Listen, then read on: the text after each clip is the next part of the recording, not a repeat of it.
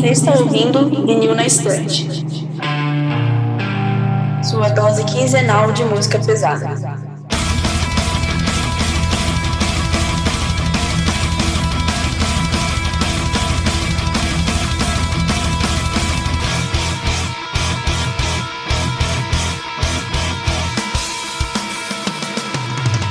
Oi, eu sou a Kati. Eu sou o Lucas. Eu sou o Peralta. E eu sou o Sandro e voltamos com mais um episódio do Vino Estante Podcast. Dessa vez para começar oficialmente, né, a temporada 2023 do podcast. E como não começar de forma melhor, se não falando de uma banda que todo mundo aqui ama, que é o System of a Down, né? Uma banda que já já vamos entrar em detalhes sobre, mas é uma banda que todo mundo aqui curte. Uma banda que tem uma discografia que dizem ser impecável. Será que vamos, vamos chegar a essa conclusão no episódio de hoje? Fica aí no ar. E é isso, Peralta. Então, galera, hoje eu tô empolgado. E passando aqui, só para pedir, como sempre, só chegar lá nas nossas redes sociais, arroba VN Podcast, no nosso site, VN Podcast, onde tem todos os conteúdos, textos, lançamentos, tudo sobre o VNE tá lá. Importante também, uh, você que está ouvindo no Spotify, dá o, as cinco estrelas ali, ativa o sininho para receber as nossas notificações, sempre bom lembrar disso. Uh, também essa gravação tá rolando na Twitch, então é importante tu ir lá, se inscrever, que vai nos ajudar. E é isso aí, bora pro episódio.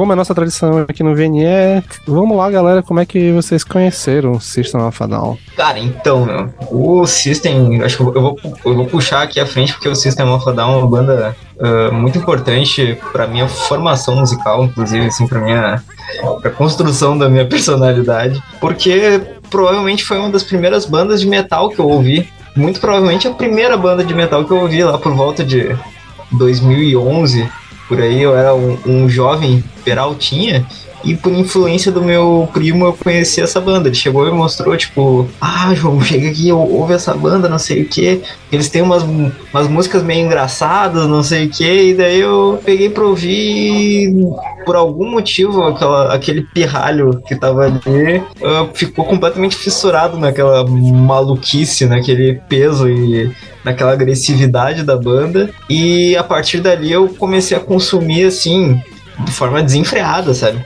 E foi uma porta de entrada, assim como a maioria das bandas dos anos 2000, assim, pro pessoal da nossa geração, foi uma baita porta de entrada para eu buscar os clássicos a partir do System e tudo mais, né? Então, acho que até hoje em dia, se eu tenho uh, esse interesse, assim, por coisas um pouquinho mais diversificadas e tudo mais dentro do metal, muito se dá com o System, porque foi uma banda que logo de cara já já derrubou alguns preconceitos musicais que eu, que eu criança praticamente poderia vir a ter, sabe? Então é isso, mano. E, porra, é. É o System of a Down, cara. É incrível. Cara, Sold pra mim, né? É, System pra mim é uma parada que. Eu tenho uma memória muito boa, eu consigo lembrar de muitas coisas. Mas System é uma banda que eu acho que tá comigo desde tanto tempo que eu não sei quando que eu conheci System of a Down. Eu não consigo lembrar, tipo assim, o momento que eu conheci. Eu lembro de duas coisas marcantes da minha adolescência do System of Down. Que foi o clipe de BYOB, quando eu tava com a febre, assim, eu assistia muito o Top TVZ que, tem, que tinha no Multishow. E todo sábado tinha o Top TVZ. E, cara, eu lembro que essa música, o BYOB, ficou no Top TVZ, assim, por muito tempo, assim. Eu acho que foi, sei lá, metade de um ano, todo sábado eu ouvia essa música. Porque ficou muito tempo mesmo. Pelo menos a minha memória é algo assim que eu sempre ouvia. Eu lembro de, tipo assim, minha irmã não gostava, eu assistia muito com a minha irmã, ficava vendo clipe, eu ouvindo música com minha, minha irmã e a gente adorava ficar cantando as músicas e tal. Quando começava, ela saía, mas eu ficava, tipo, fissurado, assim, na, na música. Eu adorava, eu ficava, adorava gritar e pulava com essa música, assim, sei lá, meu, o Luquinhas de 13 anos de idade, eu adorava essa música, 13, 14, sei lá. E eu lembro também que um dia eu tava numa chácara de um tio, de um, tem um tio que tem vários filhos e tem, tem uns primos, eles são mais velhos que eu, mas um deles gosta, gostava muito de rock, assim, tal. Hoje em dia ele não é tão, tão mais do rock, mas ele gostava muito do rock metal, assim. E ele falou, cara, já ouviu isso aqui? Aí ele, ele mostrou Sugar. E eu tinha, sei lá, 13, 14 anos também. Eu falei, pô, já, já ouvi dar aquela música lá, o BYOB e tal, maneiro. Aí, não, não, não, esse aqui que é maneiro. Aí ele foi lá e, e mostrou Sugar. Eu falei, caraca, que que é isso? É a, música, a banda mais maluca ainda que BYOB eu achei. E é isso, cara. Assim, é uma banda que eu gosto por osmose desde sempre, assim. Eu acho que essas são as duas memórias mais fortes que eu tenho, assim. Claro que eu também tenho muita memória de Lonely Day e o clipe de Lonely Day, que é a coisa mais tranquilinha, mais de boinha, assim. O clipe é meio sad, bad vibes, assim. Mas eu tenho muitas memórias do Top TVZ, do TVZ e de, sei lá, como fala mais joga e essas coisas que ficavam passando na TV e eu ficava ouvindo muito clipe, eu adorava assistir clipe a minha vida era ouvir, assistir clipe, assim, o, Lucas de 11, 14 anos era assistir clipe e ficar consumindo essas paradas. E System of pra mim era tipo assim, sempre tá lá, sabe? Sempre tinha um ou dois clipes do System of sempre tava tocando, assim, era, e é isso, cara. Eu acho que quando eu comecei a gostar de metal, eu, pra mim System of já era uma parada que era tão intrínseca que parecia uma coisa desconexa a metal, assim, tipo, é, pra mim era Iron Maiden, Metallica, Megadeth, assim, de um lado, mas System era uma parada que eu já gostava tanto há tanto tempo que eu meio que desconectava do metal, assim. Mas enfim, é isso, eu gosto pra caralho da banda desde sempre e certeza que esse episódio, e, e o episódio do Peralta, que ele falou sobre o álbum Toxicity há dois anos atrás, simplesmente acabou comigo porque fez eu amar esse álbum muito mais do que eu já amava e eu, eu, tô, eu tô ouvindo Toxicity sem parar faz dois anos, por causa do Peralta. Obrigado, eu também te amo, Lucas. Se me permite pegar o gancho, porque eu acho que pelo menos uma coisa que eu acho que tem em comum com esse relato do Lucas foi que eu não lembro quando foi que comecei a ouvir Sexta Fanal. Eu lembro quando eu comecei a ouvir Metallica a primeira vez, assim, pra ter uma memória muito clara disso, eu lembro do Iron Maiden, mas Sexta Final parece uma banda que entrou e eu não percebi que quando eu fui ver eu tava curtindo a banda. Tinha uma banda que eu via, o pessoal ouvindo, pô, banda legal e tal, quando eu vi eu tava, tava amarrado. Mas eu sei que foi uma banda que foi muito importante pra mim, principalmente aí no ensino médio, a passagem do fundamental pro médio, ali, quando eu tava no primeiro, segundo ano. E a banda já tinha acabado, né? Isso era o que? 2009, 2010, por aí, a banda já, tinha, já tava em ato, se eu não me engano. Mas era uma época que, pelo menos na minha, na minha bolinha ali no meu bairro, deu uma estouradinha no metal, né? Então eu comecei a ouvir System of Down, Slipknot, Linkin Park e tal. Comecei a andar com uma galera que curtia esse rolê, então foi mais ou menos aí que comecei a ouvir. E acho que de dessas bandas, né, de no metal, a gente tinha aquele preconceitozinho de, ah, eu ouço meio escondido e tal, porque os trus vão falar mal. Mas System foi uma banda que, assim, meio que eu nunca tive muita vergonha de falar que eu ouvia. Eu tinha um pouquinho disso com Slipknot, assim, por um pouco período, né, depois eu abracei a, a, mão. Mas System é uma banda que eu sempre tinha, cara, System não, System é uma banda que eu é, transpassava isso por mim. E eu acho que, de alguma forma, foi a primeira banda que me fez gostar de música esquisita, que fez eu caminhar pelos os mundos do avant-garde por aí. Pois é, meu. E até assim, tu trouxe um tópico importante, que eu acho que a gente pode discutir mais tarde, que é a questão de qual é o gênero do System, porque é bem difícil de definir. E também a questão de que eu acho que dessas bandas surgidas assim, extremamente mainstream pós anos 2000, eu acho que é uma das maiores unanimidades, sabe? Porque mesmo, mesmo a galera mais, uh, entre aspas, truzona, o pessoal ali dos metaleiros mais velhos, assim, a maioria, tipo, bah, metia pau no Slipknot, Linkin Park, depois na galera do metalcore lá, Avenged, de todo, uma, todo mundo, só que com o System of a Down, foi sempre uma banda que meio que todo mundo concorda que era uma era algo à parte, assim, sabe? Não sei se vocês também têm essa impressão. Eu acho que é total à parte, tanto que, para começar a fazer esse gancho no que o Peralta falou, a gente escutou numa das versões recentes aí do Big Brother, as pessoas lá na festa gritando, acho que era BYOB, inclusive. Então, é bem, bem doido. Virou até remix, né, de festa.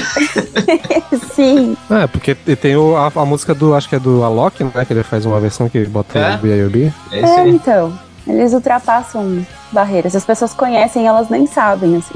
Elas não sabem, às vezes não sabem nem, nem falar o nome, mas elas sabem que, que elas conhecem essas bandas. É, eu acho que a minha relação com o System, ela é comum, assim, com tudo que vocês todos falaram. Porque eu, eu tinha 11 anos, quer dizer, eu tinha 10 anos, primeira vez que eu ouvi. Foi também num top MTV, Lucas, que passava, tipo, Hypnotize em looping, assim. E eu lembro de ter, tipo, 10 anos sentada na TV. Eu morava em Sorocaba, em Sorocaba não tinha MTV, mas na casa da minha avó tinha, que eu tava de férias. E aí, tipo, passou. Sério, era Hypnotize todos os dias no top.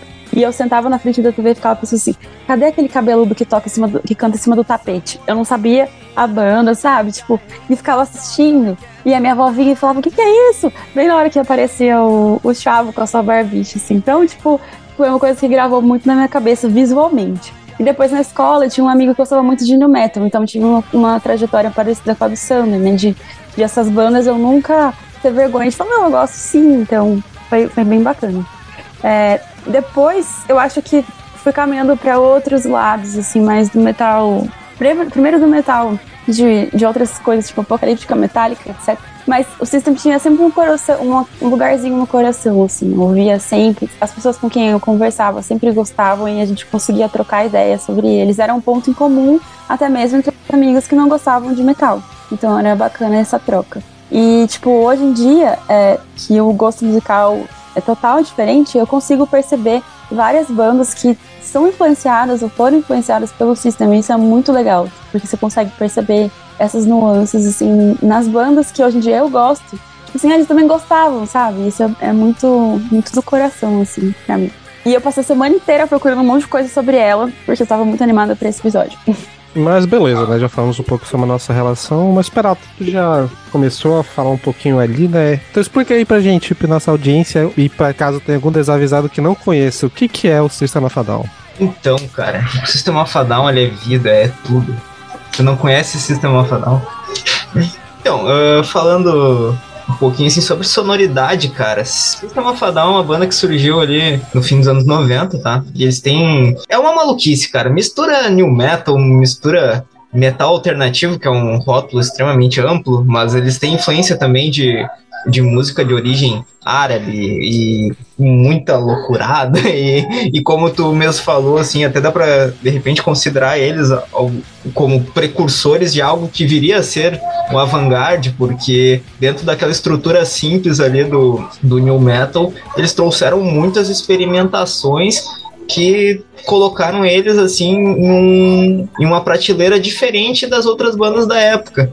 E como até numa, numa entrevista ali o, o John Dolmayan, o baterista, que é uma pessoa bem complicada, que a gente vai comentar mais a seguir, mas ele mesmo diz que, justamente por conta dessa particularidade da banda, a banda surgiu muito no momento certo, porque se eles tivessem surgido 10 anos antes ou 10 anos depois, eles provavelmente não teriam o mesmo espaço no mercado. Bom, eles são. É uma banda que foi criada em 92. É, todos os, os integrantes são armeno-americanos, né? Então todos eles têm origem é, da Armênia, e eu acho uma parada que meio que uniu a banda bastante. Um, as influências principais da banda, que é bem clássico, bem claro, na verdade, é, são é, Pra mim, assim, a, a influência mais, mais óbvia é Fate No More, mas tem outras influências, outras bandas aí. Mas assim, se você ouvir Fate No More e pegar um, botar uma guitarra mais distorcida, é um System of basicamente. Uh, o, o, John Dolmayan, uh, ele não começou a banda. Quem começou a banda, quem estava na banda desde o começo, desde 92, na verdade, era o Andy,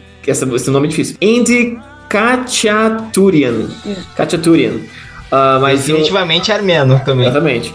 Mas o John Dolmayan, que é o baterista, Uh, na verdade, ele era iraniano, na verdade. Ali. Sério? Olha só. Vai, então, então eu trouxe uma informação. Então eu me perdi na informação que eu mesmo trouxe. Olha, é, inclusive tá na tua pauta tá escrito que ele é iraniano, pra tu ver. É, exatamente. Isso foi o que coloquei. Pode ser ah, que foi? por isso que o Peralta não leu. É. Ah, ah tá. ok. Então tá perdoado, Peralta. Mas, enfim. Aí o John Domain entrou em 97 e em 98 eles lançaram o álbum System of a Down, da banda System of a Down. Não tem uma música System of Down, uma, uma tristeza isso. Infelizmente, né, meu? Podia ter. Mas é. tem uma música chamada Soil, que foi o primeiro nome da banda, né? E também é importante falar que o, de início também o Chavo entrou na banda só para ser uh, empresário, porque ele era o cara que meio que manjava de finanças, tinha uns contatos ali e era amigo da rapaziada. Todo mundo ali era bem conhecido entre si. Só que com o tempo ali, mudanças de formação e tal, eles chamaram, ah, então já que tu tá aqui envolvido mesmo, vem para tocar baixo e bora pra, bora pra cima. E a formação da banda desde o primeiro álbum é com Joe Domayan na bateria, o Chavo Odadian na, no baixo e back vocals também às vezes, uh, o Daron Malakian na voz, guitarra, teclados e back vocals, e o Sérgio Tankian no vocal, teclado, guitarra e back vocals também, às vezes. É isso aí, são multitaskers. Fazer o né?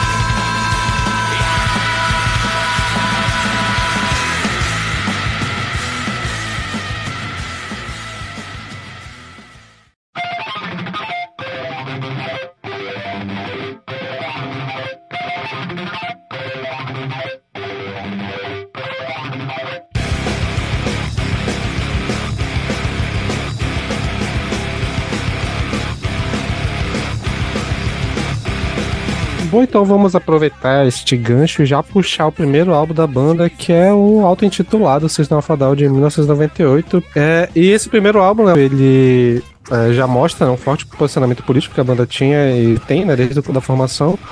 Inclusive, com a curiosidade, né, que a capa do álbum é uma alusão ao pôster do artista visual alemão John Hartfield, né, que tem uma, uma demonstração, é tipo um, um rolê trabalhista antifascista antes da Segunda Guerra Mundial, né, eles usaram esse post para mostrar o primeiro álbum deles, e é um álbum que possui 13 faixas, bem, e, mas assim, as faixas costumam ser bem curtas, né, exceto uma, que é a Mind, que é a maior faixa da banda, inclusive, mas exceto elas, todas as músicas têm ali por volta de 2, 3 minutos, mais ou menos. Primeiramente, qual é a relação dos senhores com esse álbum?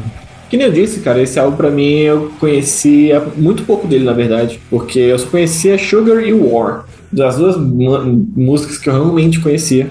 Porque Sugar por causa do meu primo, que mostrou, e War eu acho que eu baixei alguma vez, tipo assim, na minha época de de LimeWire e de Ares, que você baixava muito, muito, muito, muito coisa pirata e Uau. muito dessas coisas assim, eu, eu botava só tipo assim, ah, quero ver System of a Down. Eu botei System of a Down e tinha uma música chamada War. Aí eu, ah, vou baixar. Aí eu ouvi, eu gostei muito pra caralho. Mas foi uma das, das músicas de, que eu conheci assim. O resto eu não conhecia mais nenhuma música desse álbum, de verdade. Cara, então, eu, eu tenho uma relação parecida com o Lucas também. Conhecia War e Sugar, que são até músicas que viraram clássicos da banda, né? Mas também conhecia Spiders, que é uma música que é muito ah, adorada pelos fãs, assim. E se eu não me engano, ela tá na trilha sonora de algum filme, cara. Eu lembro que eu conheci ela dessa forma. Se eu não me engano, é do 300 ou algum filme nessa pegada, assim. Eu acho que conheci outras faixas. É claro que só revisitando mesmo que eu falei, nossa, essa daqui,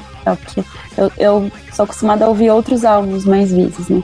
Engraçado que essa, essa capa, inclusive, é uma das que mais estampa as camisetas das pessoas, né? Pelo menos eu via bastante a galera com a camiseta dela. Eu acho a capa mais bonita do System, na verdade. É muito louca.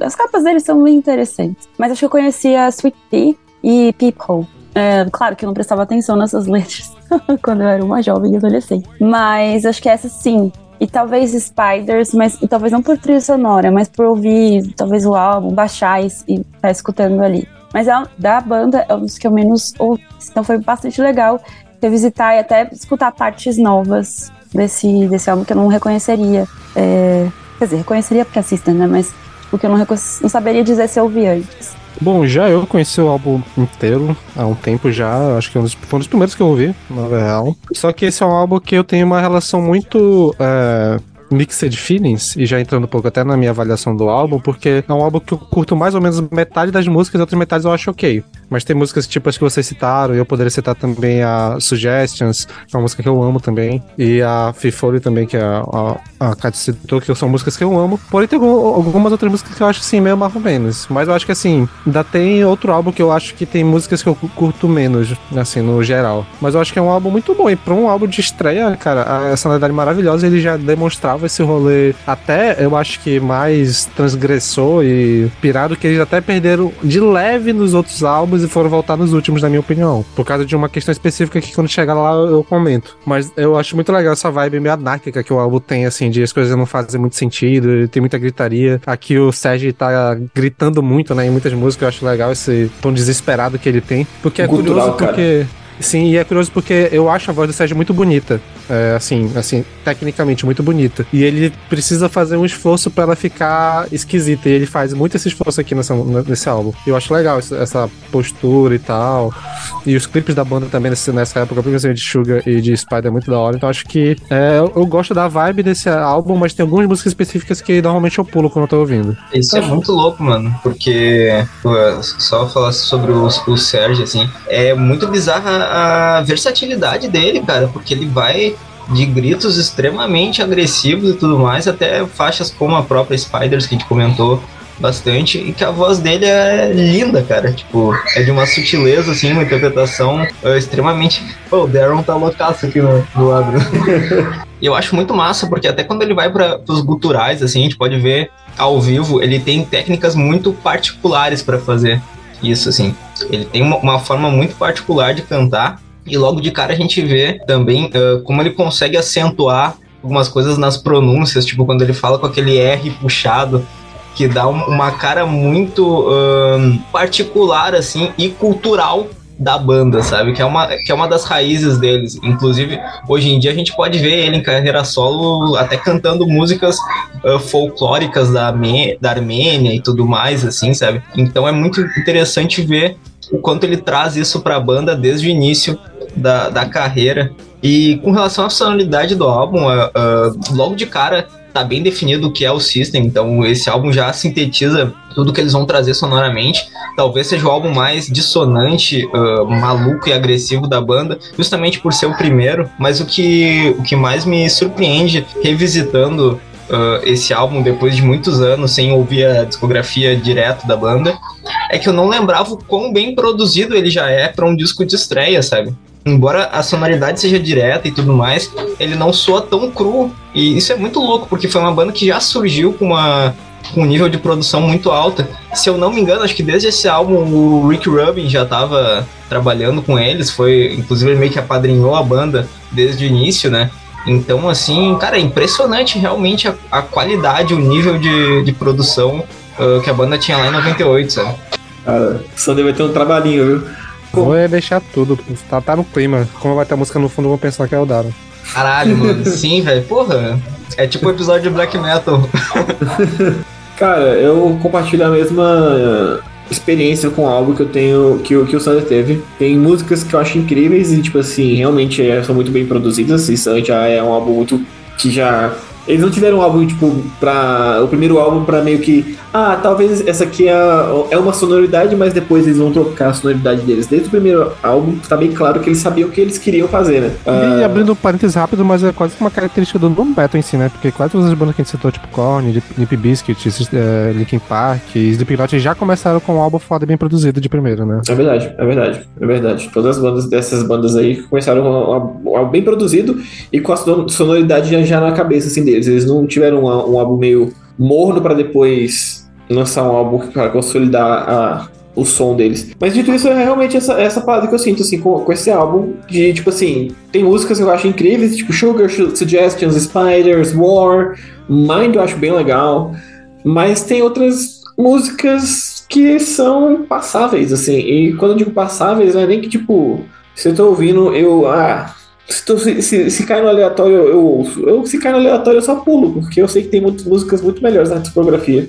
E, sei lá, é um álbum nota meio que 5, assim, pra mim, 5, 6. Tem, tem coisas boas, mas tem muita coisa também que não, não acho legal. Que eles fazem muito melhor depois. Eu acho também uma coisa que. é, tá, foi entre. Peraí, a banda foi, saiu em 92, né? Então foram seis anos depois que saiu esse álbum, né? Então eles já estavam, imagino que numa produção, numa atividade, escolhendo o que, que entrava e o que, que não. Então faz sentido ser já bem definido, né? E também Verdade. tempo de trabalho, né? Escolheram, daí gravaram, então quiseram lançar uma coisa primorosa logo de cara. É, e além do que vocês citaram sobre, sobre a sonoridade, eu acho que a música caminha às vezes, às vezes propositalmente do lado contrário do que tá falando a letra. Tipo assim, ela tá mais calminha, falando de uma coisa super pesada, que é uma coisa também característica deles em algumas faixas. Mas acho que aqui é mais nítido, assim, principalmente nos- nas entonações que o Serge dá pra cantar certas coisas. Eu falo disso porque People é uma que sempre me impressiona. Ele fica gritando várias vezes, Don't you ever get stuck in the sky. E, tipo, ele tá. Parece que ele tá chacoalhando a pessoa. assim, Tipo, não, saia das drogas, sabe? Uma coisa assim que, que parece que é, ele canta de uma forma como se ele estivesse realmente encenando, sei lá. Acho que uma coisa assim. Isso é muito bonito de, de ver desde esse álbum. E falando em letras, uma. Só pra comentar, acho que Su- Sugar é uma música muito famosa por causa da letra dela, mas. é Principalmente por causa do clipe nela também, que tem um rolê ali zoando a, a cultura jornalística dos Estados Unidos e tal. Mas eu acho muito da hora que tinha uma. Quando eu, né, um jovem até aos 15, 16 anos, eu me amarrava na Sweet Pea, né? Que tem um- uma crítica religiosa ali, porra, eu me achava. Ou até o Zon curtindo aquela música quando eu tinha os meus 13, 14 anos ali. Mas é um álbum que, por ter essa essa distância um pouco assim, eu acabo não tendo tanto contato com as letras, assim. não tão fresco na minha mente como tem de outros. Eu acho que é tipo um álbum legal, tal, pá. E eu acho que até merecia dar uma, uma prestar atenção em algumas outras coisas ali, mas sei lá, acho que ele acaba sendo meio longo e eu acho que depois de P4 ele nem tem nenhuma música que me chama atenção. Então normalmente eu acabo o álbum por ali, normalmente. Então, sei lá, é um álbum que eu tenho, eu acho mais funciona pra mim botar as, as que eu curto mais numa playlist do que eu ouvir ele inteiro. Tudo bem, também acho.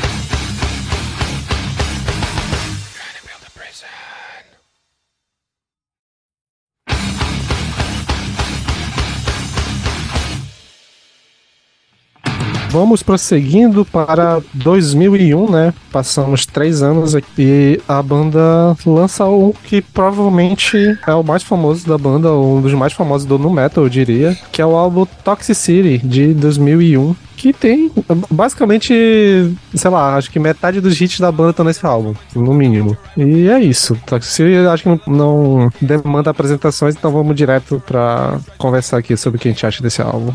Cara, é o álbum que transformou o System of a Down numa das maiores bandas do mundo e possivelmente uma das maiores bandas da história. Então isso é, é unanimidade. Não à toa vendeu as 10 milhões de cópias, não, não à toa uh, lançou clássicos absolutos como Toxicity e Shop Sway. E, cara, nesse álbum acho que a banda chegou um, num ponto de maturidade que ainda não, não tinha no álbum ah, anterior. E assim, cara, é hit atrás de hit, mano. A banda consegue ah, refrões extremamente memoráveis e também tem um punch, uma pegada absurda. A gente já vê logo de cara com Prison Song, que é uma, uma música que tem, tem uma crítica muito forte ao sistema carcerário e, cara, ela já é angustiante logo de cara. E o álbum ah, em nenhum momento diminui o ritmo, na minha opinião, assim. Ele vai numa crescente, ele tem algum, algumas passagens que ah, acalmam um pouco, mas de forma alguma ele fica monótono, cara. Então, ah, se ele é esse clássico, é por algum motivo, sabe? E aqui, ah, mais ainda, o, o Surge tá com um vocal absurdo, cara. O vocal dele tá absurdo, tá com uma potência ah, muito impressionante. Muito impressionante, fazendo coisas que só ele faz, sabe? Cara, esse álbum, ele, que eu disse antes, o Peralta, a gente falou sobre esse álbum, o álbum das nossas vidas, lá no episódio não sei qual, faz dois anos isso, faz bastante tempo atrás. E desde então, eu não consegui parar de ouvir esse álbum. Tipo assim, ele está sempre ali, tipo, tenho que ouvir 20 álbuns da, do- do- da, da pauta de lançamento, aí depois eu tenho que ouvir uma banda ali, um Nightwish, uma coisa. Cara, já foram muitos episódios, desde o episódio que o Peralta indicou esse álbum. Mas eu sempre consigo encaixar, cara. Sempre pego ali um momento que eu falo, puta, vou ver o Toxicity de novo. E é incrível, cara. O começo desse álbum é simplesmente porradaria atrás de porradaria, cara. Prison Stone, Needles, Dear Dance, Jet Pilot, X, Chop Suey, Bounce, Forest, Atua, Science, Shimmy. Mano, não tem música ruim. Não tem música ruim, simplesmente não tem música ruim esse álbum. É, é- é- eu acho que talvez a música mais fraca seja a última, mas ainda assim ela é divertida. Então, assim, cara, é incrível esse álbum. Pra mim, ele, ela, ele é o melhor álbum do, do, do System de longe, assim. É, e, e eu gosto muito da discografia do System. E eu acho que ele é um dos melhores álbuns da década de 2000, assim. Se eu botar, botar em.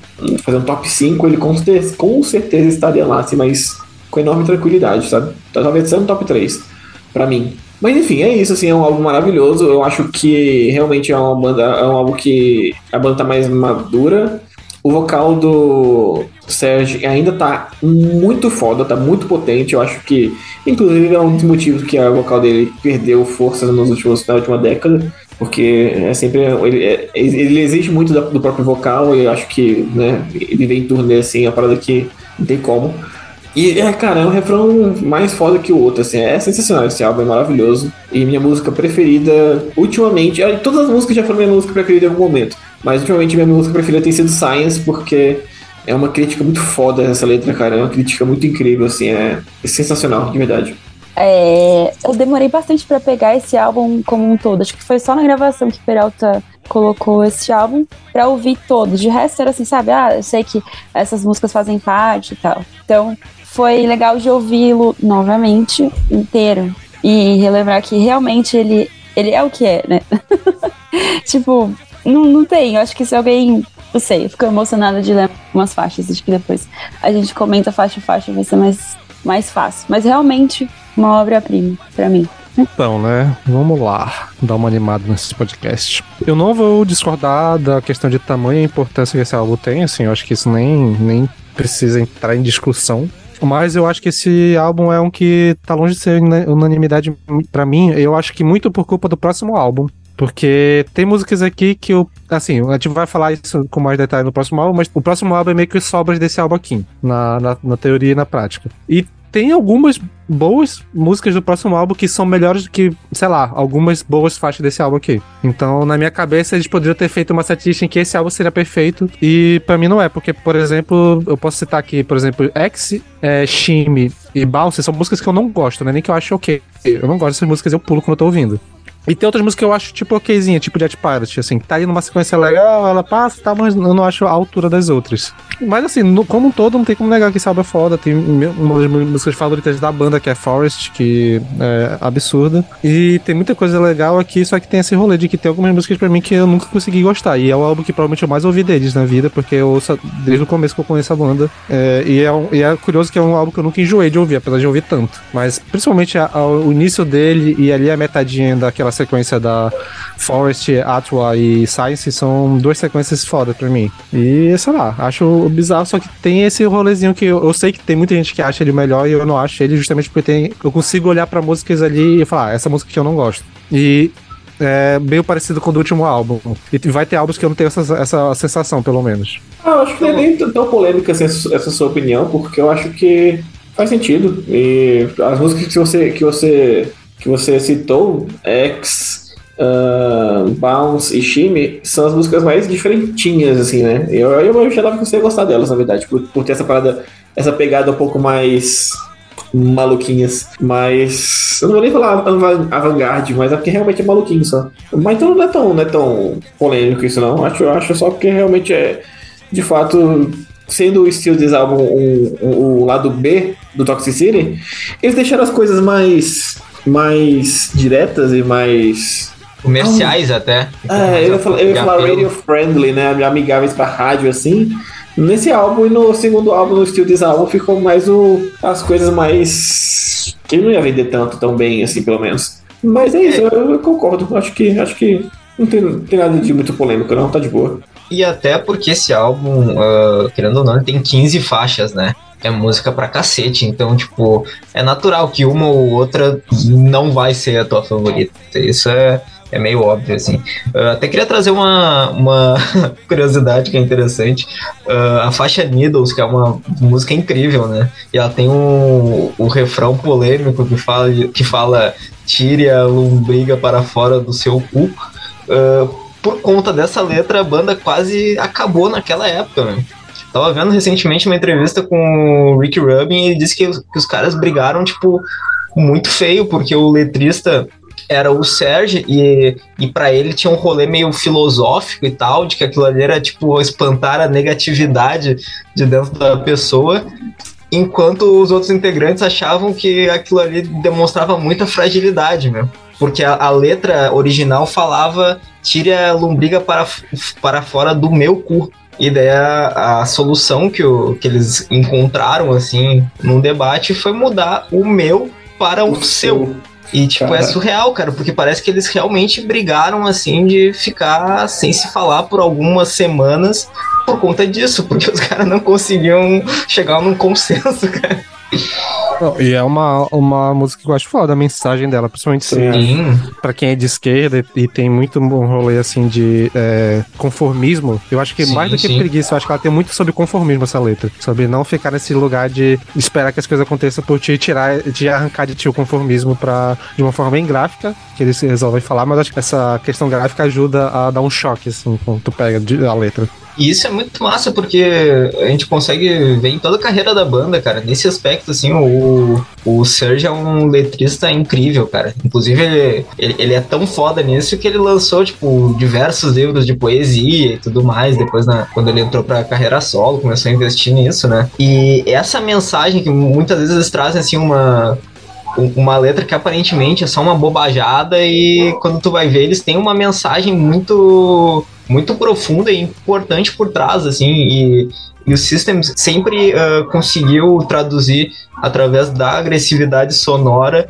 realmente isso que tu falou essa questão do de, de não se conformar com com a situação ali né e com o pré-estabelecido socialmente mas ao mesmo tempo que tem Bounce, que a letra fala de orgia, né? Como que é? Uh, It was so exotic, but just one fogo stick. Então, tipo assim, gente, ele encontrou uma garota, ela tinha um monte de amigas, só que só tinha um fogo stick, aquele negocinho que as pessoas ficam pulando. e aí fica tipo, jump, bounce, jump, bounce. E tipo assim, sei lá, as crianças imaginam um show várias crianças, uma pessoa dançando, não sei o quê, e essa letra, assim, tipo Ghost, sabe? Da, da sua época. então, sai de umas letras bem, tipo, né, filosóficas, que tipo, te levam a pensar e, plau, do nada tem bounce. Logo e depois eu... de Chop Suey. E, então... eu com, e eu com 11 anos ouvia isso aí pulava dentro de casa bem faceiro, né? É, exatamente. Tal, tal, talvez a minha família tenha falhado na minha criação. e ao mesmo tempo tem umas que acho que por exemplo Atua, que é uma música que fala Polêmica, basicamente né? Oi, Sandra, desculpa. Polêmica essa. Polêmica essa, né? Polêmica também, se vocês virem aí, tem umas declarações do, do Darren falando que, tipo, ah, eu, eu não concordei com a parte dos assassinatos, nem dos suicídios e tal, mas assim, eu achava as ideias do Charles Manson interessantes e você ficou, era. Calma! então, ele falou disso várias vezes. Então, umas letras que também, eu não sei. Essa faixa em específico eu não curto tanto. Depois que eu li ainda sobre isso, ainda fiquei meio. Hum, sabe? Mas as demais, tem realmente faixas que eu amo. Eu amo a, a faixa que cola em Aerials, que é a última, Arto. Eu adoro. Teve uma época que, que eu baixei o álbum, né, na piratagem mesmo, pra colocar no meu MP3. Sim, tenho quase 30 anos. E aí, é, essa faixa era grudada em Aerials, não tinha separação. Então eu sempre achei que fosse junto, sabe? Então quando eu fui escutar e não tinha, eu fiquei, não, essa aqui tá cortada. Olha, a loucura. Então, mas eu sempre amei, assim, os elementos que trazia. Direto, eu dormia escutando Aerials. E quando chegava nessa parte, já tive. Eu lembro de ter acordado uma única vez sonhando uma coisa nada a ver e tava tocando essa música. Então, tipo, ela ela me marca bastante. E eu morria de medo do clipe de Aerials com aquela criança ET. Eu, sério, não assistia. Nossa. Acabei é. de apurar uma informação muito importante. Que é que a é. música Bounce foi utilizada no filme A Vida Secreta dos Bichos, eu acho. Que é aquele filme de estimação. Aquela animação. Meu Deus, hum. de criança. Meu Deus, cara. Eu, se, se, fosse na animação a festa da salsicha, eu até entenderia, mas. Exato! Esse desenho é bizarro. Esse desenho é bizarro. Nossa. Dito isso, a gente tava falando de Ariels, tem uma das passagens de baixo mais icônicas ali do metal dos anos 2000, cara. Isso é muito foda, inclusive. É, é importante até a gente falar um pouco sobre o Chavo, que ele é às vezes um pouco esquecido, porque o, o Serge e o Darren, eles chamam muito a atenção, assim. Só que nesse álbum, uh, principalmente, as linhas de baixo estão muito boas, cara. E, e de alguma forma, assim, o, o Chavo ele difere um pouquinho dos baixistas do New Metal, assim. Ele tem uma pegada diferente que, que é um pouco particular. E os cachorros aqui do vizinho estão fazendo gutural também, isso é muito interessante. Uh, e também a gente tem que falar um pouquinho do, do canceladíssimo John Dolmayan, né? Porque querendo ou não, tipo, nesse álbum aqui a bateria tá absurda, cara. a bateria desse álbum é muito foda, né? É, eu acho que eu, eu, eu, o que mais me surpreende nesse álbum é a bateria. O foda é esse, né? Mas assim, a bateria realmente desse álbum é, é muito incrível, cara. Ele tá mandando muito bem. A bateria desse álbum é sensacional. Claro, todos os instrumentistas estão muito bem. De fato, o Chavo, o Chavo ele é incrível. Uh, eu acho que, sei lá, primeira ou segunda música quando eu comprei um baixo lá em 2014 foi Aerials que eu tentei tirar. E, e é, é tranquilinho de tirar e é mó legal. Então, assim, é, mas esse realmente, a bateria desse álbum é incrível, cara. A bateria desse álbum tá muito foda. E é impossível, se você gosta de bateria, é impossível você começar a Toxicity sem, sem fazer um air drum ali, assim, na sua cabeça. Ou se você tá com um grupo que, que ninguém tá te olhando, você tem que fazer a bateriazinha né, com as mãos, assim, porque é impossível, essa música é incrível. Um fato aleatório que eu lembro agora que tem duas músicas, que é, eu acho que é principalmente a, a Chop Suey, mas eu acho que a Toxic também tem. Quem lembra daqueles vídeos que era o System of Down para cantar, que eles faziam, tipo, uh, umas palavras em português acompanhando as letras, cara. Isso daí é só pra... Nossa, sim, mano. Sim, isso era, isso era incrível, cara. E o anjo, né, que era a, a Chop Suey. E o anjo. O anjo. Até é. outra, outra curiosidade bizarra também, que a, a música era pra se chamar Suicide, né? E daí teve todo, todo um rolê que daí depois do 11 de setembro ele, ela ficou fora do ar por um tempo e tal. E até falando um pouco do que o Lucas falou lá do primeiro álbum, velho, lá, da, da, experiência dele com a banda, velho. Uh, cara, é, o clipe de Shop Sway, assim, mano, pra mim era algo tão contagiante, assim, eu, eu lembro que até uma época eu baixei no celular, assim, porque era muita empolgação pra mim, assim, sabe?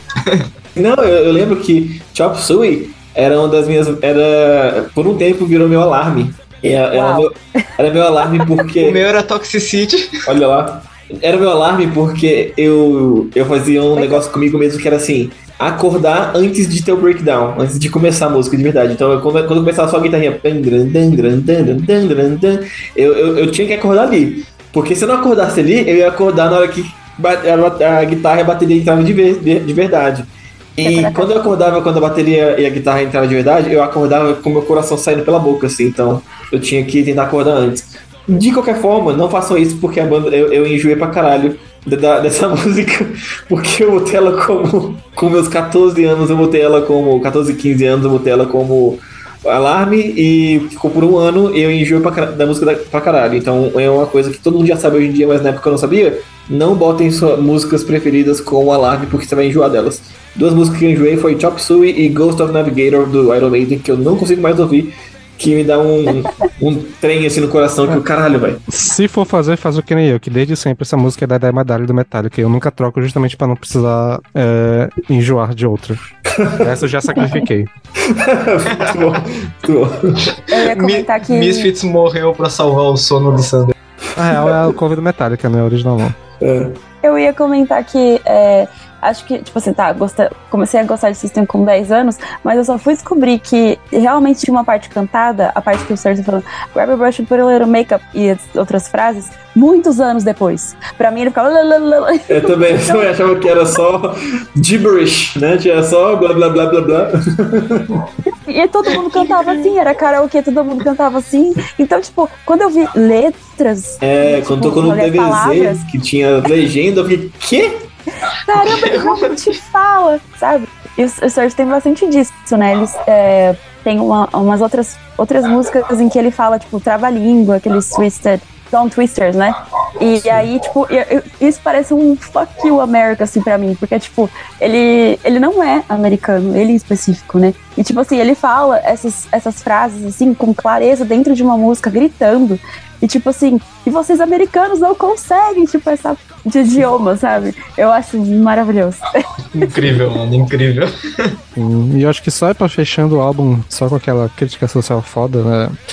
De leves, ah, incrível como as músicas, as duas, que, a, dos lá do começo, né? A Prison e a Desdência permanecem atuais, mesmo depois de mais de 20 anos desse lançamento, elas permanecem com letras atualíssimas. Na verdade, acho que o que não tem de atual na Prison é aquele número lá que eles falam, provavelmente deve ter dobrado e triplicado de lá pra cá. Sim, de fato. Com certeza, Science, com certeza. Science também continua muito, muito atual. Pra caralho. E assim, a, até uh, a partir desse álbum, outra coisa interessante que a gente vai comentar no aspecto lírico mais pra frente, mas aqui, uh, a partir de agora, eles começam muito a bater nessa questão ali do, de falar sobre uh, Los Angeles, Hollywood, todo esse glamour assim, e, e, todo o contraste social que, que vem a partir disso, né? Aqui tem muito nas letras e nos dois últimos álbuns eles fazem ainda mais, inclusive aqui tem a porra da capa do álbum, né? Que é uma uma, referência ao, ao letreiro lá do, de Hollywood, os caralho, né? eu fico pensando uma coisa sobre a capa. Desculpa se, se me alongar. É que se eles não queriam colocar. Tentaram colocar o Toxic City no lugar do System of a Down na capa pra justificar, tipo, ainda mais claro da cidade que eles estavam falando, sabe? Exatamente. É isso aí. Né? Não sei se teve algum tipo de Não sei, né? Era o segundo álbum deles, ficou pensando se eu tivesse invertido isso, seria. É porque esses álbuns dessa época tinham muito essa coisa de colocar o nome da banda na capa, né? Hoje, que é uma coisa é menos, eu acho, que é menos usado.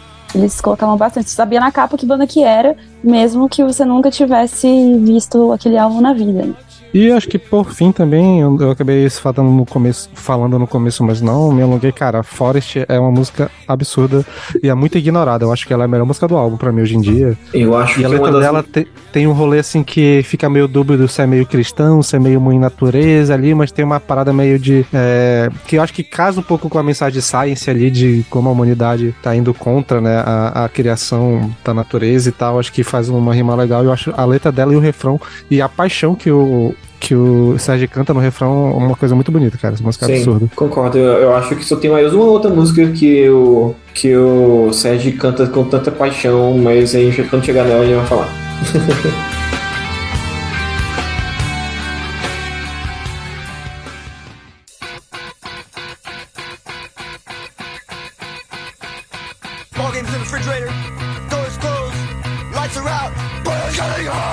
Então vamos seguindo aqui na história da banda. E no ano seguinte, eh, em 2002, nós temos o lançamento que podemos dizer se realmente foi um lançamento, ou se eles foram forçados a lançar o álbum Still This Album, que é basicamente um álbum que tem algumas sobras do Toxicity e algumas demos que vazaram na internet. E eles só de sacanagem resolveram vazar com esse nome, né? Still This Album, que em português seria Roube esse álbum, e com a capa que é basicamente uma alusão a um CD-ROM, só com o nome da banda e o nome do álbum. E é maravilhosa, cara. Eu acho que é minha capa favorita deles, só por causa dessa piadinha que eles fizeram. Cara, in- inclusive, não, não sei se procede, tá? Mas eu vi que na época eles realmente estavam lançando, tipo, o álbum sem capa mesmo, sabe? Ele vinha transparente ali só com. Só com o escrito, cara. Pô, isso é, sensacional. Enfim, cara, ah, a gente falou, ah, ou melhor, tu falou antes sobre o, a questão do estilo dos álbuns ser uma sobra de estúdio do Toxicity, mas mais do que isso, ele é uma sobra de tudo que a banda vinha criando desde o início, assim, então tinha, tinha é, músicas que entraram nesse álbum que são da época, a banda nem se chamava System of a Down ainda, então, tipo, ah, ela é composta por, por essas várias demos e tudo mais, então até por isso vem essa, esse estranhamento que talvez ah, não necessariamente seriam músicas que foram pensadas justamente pro contexto do Toxicity, do Toxicity, talvez por isso não tenham entrado e tudo mais, né? Dito isso, cara, para um álbum de sobras, e embora não seja o meu meu favorito da banda e talvez seja o que eu menos goste, ele é muito foda, cara. É outro álbum extremamente agressivo e eu acho que eu nunca vou esquecer da primeira vez que eu ouvi a Ie a E a O com aquele refrão bizarro e com o que a Kat falou, o trava-língua absurdo do Sérgio. Que é, A- a que, que é a até mais absurdo que ouvi velho. a EAO foi uma montagem que era com o do pastor Valdemiro, ou algum pastor da R.I. Soares fazendo a bateria da música lá. Caralho, isso é antigo. Por- Que por sinal também a bateria dessa música é fudidaça, cara. Cara, esse álbum, é, pra mim, era o álbum mais esquecível do Down, assim, era, né, no caso, porque eu, n- eu não lembrava de ouvir esse álbum. Fazia muito tempo que eu não parava pra ouvir ele. E ouvindo pra esse episódio, eu falei, caralho, tem muita música boa, cara, tem muita música boa mesmo, assim, esse álbum é realmente legal, assim, eu, eu acho ele... Ele não entra no top 3 da banda pra mim, né, e é uma parada que a gente começará mais tarde. Mas tem muita música boa, cara. É, e eu acho que, pô, se fosse fazer um fazer um, um filho entre o Toxicity e esse álbum, seria, porra, talvez o álbum mais perfeito de todos os tempos, não sei, porque, mas assim, eu entendo eles não terem feito, isso, porque, tipo, beleza, é, é umas músicas lá do B deles e tal, mas tem muita música também, né? 15 músicas, cara, é coisa pra caramba, tipo assim, 16 Era só- músicas. ou- ou- ou- aqui, era só pegar Boom, é, Fog the System e a Roll It e colocar no Toxicity que o Toxicity ia ficar perfeito. Na moral, dá até pra escolher outras no lugar da Roll It, mas se colocasse Fog the System e, e Boom, que tem tudo a ver com a mensagem que o, que Toxicity queria passar, daria pra fechar uma, uma sequência maravilhosa ali. É, é, de fato, de fato. É, mas assim, é um puta foda. A mensagem que ele passa do, do- com, com, com o CDzinho pra você queimar em casa, que foi acabou, acabou de ser queimado na feira do rolo pra vender, é muito foda. Então, é, é um puta álbum, tem músicas incríveis. Eu só realmente não lembrava dele, tipo assim, eu não lembrava nem um pouco dele. Eu lembrava que tinha Boom e Aie Aie. E é isso. Eu tenho uma relação curiosa com esse álbum, porque eu não sei se era a Lan House que eu ia que tinha isso, ou se era algo oficial, mas na minha cabeça, a primeira música que abre o álbum, né, que é a Shaking Stu, ela era a trilha sonora do GTA Vice City, daquela rádio rock lá. Só que eu não sei se isso de fato era da trilha sonora ou se alguém da Lan House colocou lá no meio, tipo, nos arquivos do jogo pra tocar. Mas eu sempre associei essa informação, eu pesquisei agora e não achei nada sobre. Então, talvez tenha sido coisa lá que eu assumi a memória. Mas assim, falando geral, do geral do álbum, né, acho que fica mais evidente esse rolê da sua, porque é um álbum que não tem exatamente uma unidade nas músicas músicas, assim, as músicas são meio diferentes uma das outras. Mas eu acho que assim como o primeiro, ele tem esse rolê de ter músicas maravilhosas que eu amo e tem outras músicas que eu passo batido. Mas músicas como a própria que eu citei já, Shake To, a Inner Vision, a Boom, que eu acho maravilhosa, a Mr. Jack também, que é uma balada bonitíssima. Aí é o Fog the System. Eagle Brain é linda, Eagle cara. Brain. Mas assim, eu acho que uma música que eu acho que é muito ignorada, que é uma das minhas favoritas do System, que é a última música desse álbum, que é Streamline. Eu acho ela absurdamente foda. Mas eu sei que ela é muito. Acho que ela é lado B do lado B, que eu acho que mesmo durante o álbum o pessoal não, se- não se liga muito nela. Mas eu acho ela foda, assim, a letra, a voz do, do Sérgio e tal. E eu acho que fica ali, ele. Sempre é o álbum que fica disputando ali entre ele e o primeiro do System, qual é o que eu ocuparia o top 5 da banda, mais ou menos. Mas tem muita música fora aqui no meio. Alguém é, ficou surpreso do Sander gostar desse álbum? Não, eu tinha certeza. É o mais caótico, né? É o mais caótico. certo que você não ia gostar. Eu não acho mais caótico, não. Vamos, falar Eu acho ele. mais caótico. Não. Porque parece que tem esse, justamente essas junções de faixas, assim. Vocês. Ai, ai, ai, ou é uma faixa clássica. Acho que eu tocava até no. Aqueles jogos lá, como é que é? Eu jogo Guitar. Guitar Hero? Guitar Hero, obrigado. Esse. Acho que não, certo? Não sei. Eu acho que sim. Um deles. É, e eu lembro que, que eu escutei uma vez, um ex-namorado meu montou uma banda naquele negócio pra tocar. Ou alguma coisa parecida, não sei, eu acho que sim. É, e 36, eu acho que gosto bastante dessa música. Diz que é, foi a, a 36 música mesmo que eles compuseram, né? Por isso que eles deram esse, esse nome. E não sei se tem alguma relação com. que na capa tem um CD 36, assim. Não sei se aquilo é padrão de qualquer CD que você vai queimar gravando. Ou achei interessante. Mas pra mim ele passa muito batido, assim, a não ser por essa 36, a que eu citei anteriormente, e Chicken Stew. Hum, simplesmente ouço. Enquanto o Sander disse que houve mais faixas como playlist, digamos assim, do primeiro álbum, né? Eu acho que esse funciona assim pra mim. Eu não, não pego mais tantas faixas dele. Não tem uma relação, assim.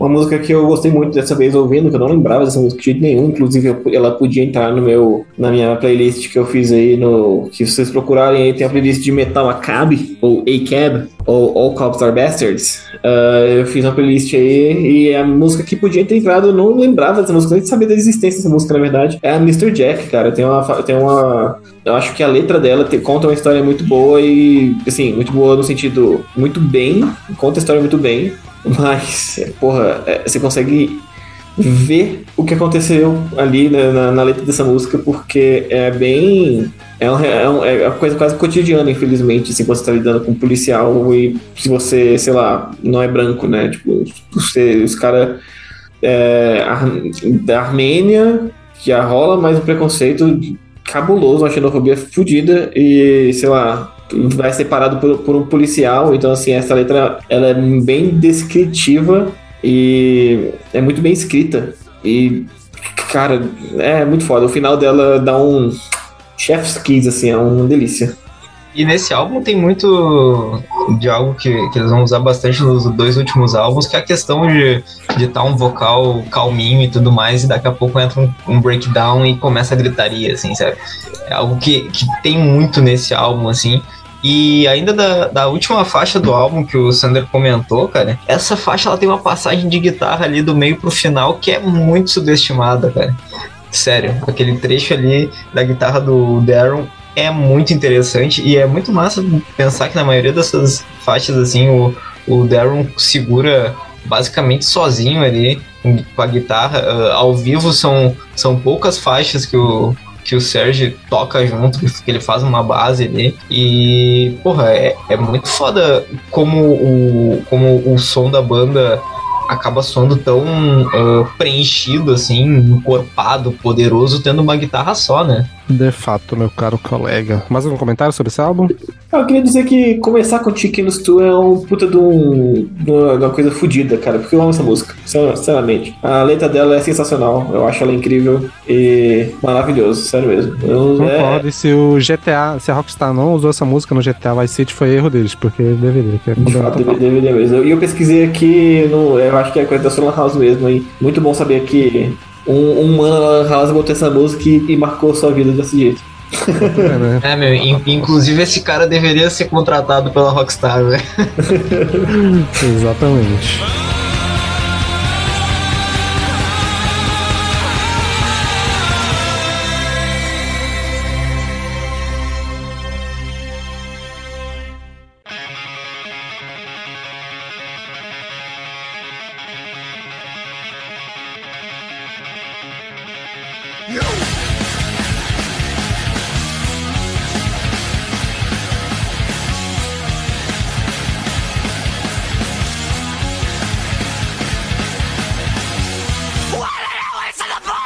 Mal começamos o episódio e já estamos encaminhando para os finalmente e o próximo álbum que temos aqui é um álbum duplo, na verdade não é duplo que ele sai de em meses diferentes, né? Então vamos por partes. E o próximo que temos aqui é o álbum Mesmerize de 2005.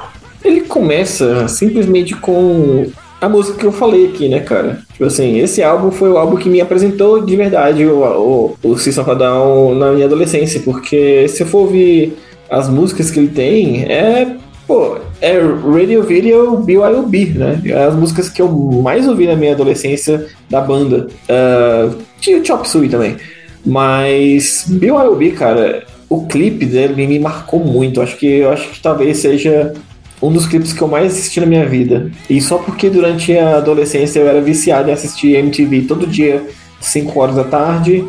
É, e também tinha o Play- a Play TV, que to- tocava, tocava bastante clipe, assim, tinha o Como Fala Mais Joga, e por causa do Top TVZ. E esse álbum.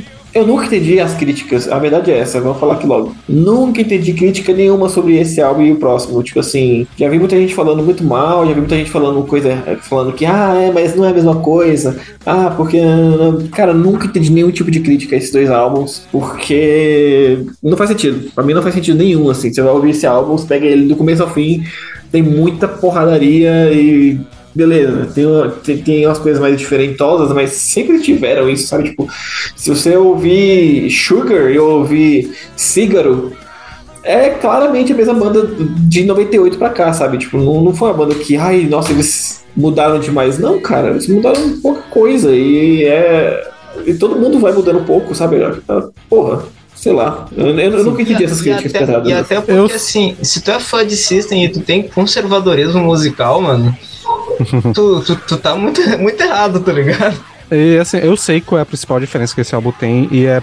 Esses dois né, álbuns têm, na verdade, é por isso que eles são meus favoritos da banda. Que assim, quando eu penso em System, é, apesar de eu amar o Serge Taken, eu sempre associei a banda a o Serge e o Daron cantando ao mesmo tempo. Que eu acho que é um- uma coisa que combina muito e eles fazem desde sempre. Mas o que tem de diferente nesses dois álbuns é que o Daron tem muito mais espaço pra cantar. E eu acho, não, eu falei lá no começo que eu acho a voz do Serge Tank linda, eu acho ela tecnicamente muito bonita e tal, eu amo. Porém, eu acho a voz do, do Daron uma parada absurda, assim, que ele é esquisito e. sei lá, eu não sei dizer. Eu acho que. Por isso que eu tenho aquela, aquela minha teoria, né? Que esses álbuns eles pegam mais um rolê mais avant-garde, porque eu acho que a voz do Daron ela pega isso. no Ela traz essa esquisitez que eu acho muito interessante. E acho que, no geral, é por isso que esses álbuns são maravilhosos e talvez por isso eu tenha ouvido ele mais. E são dois álbuns que eu não consigo dizer uma faixa que eu não gosto, né? Nem que eu não ache ruim. Todas elas eu amo e eu ouço pra caralho. E quando eu ouço, eu ouço inteiro. É muito, muito, muito, muito, muito, muito, muito foda. Eu acho Pois que é, quando, quando falam desse álbum e falam dessa diferença, nem chegou a falar sobre ah, o fato do Darren tá falando, participando mais, sabe? Eu acho que só.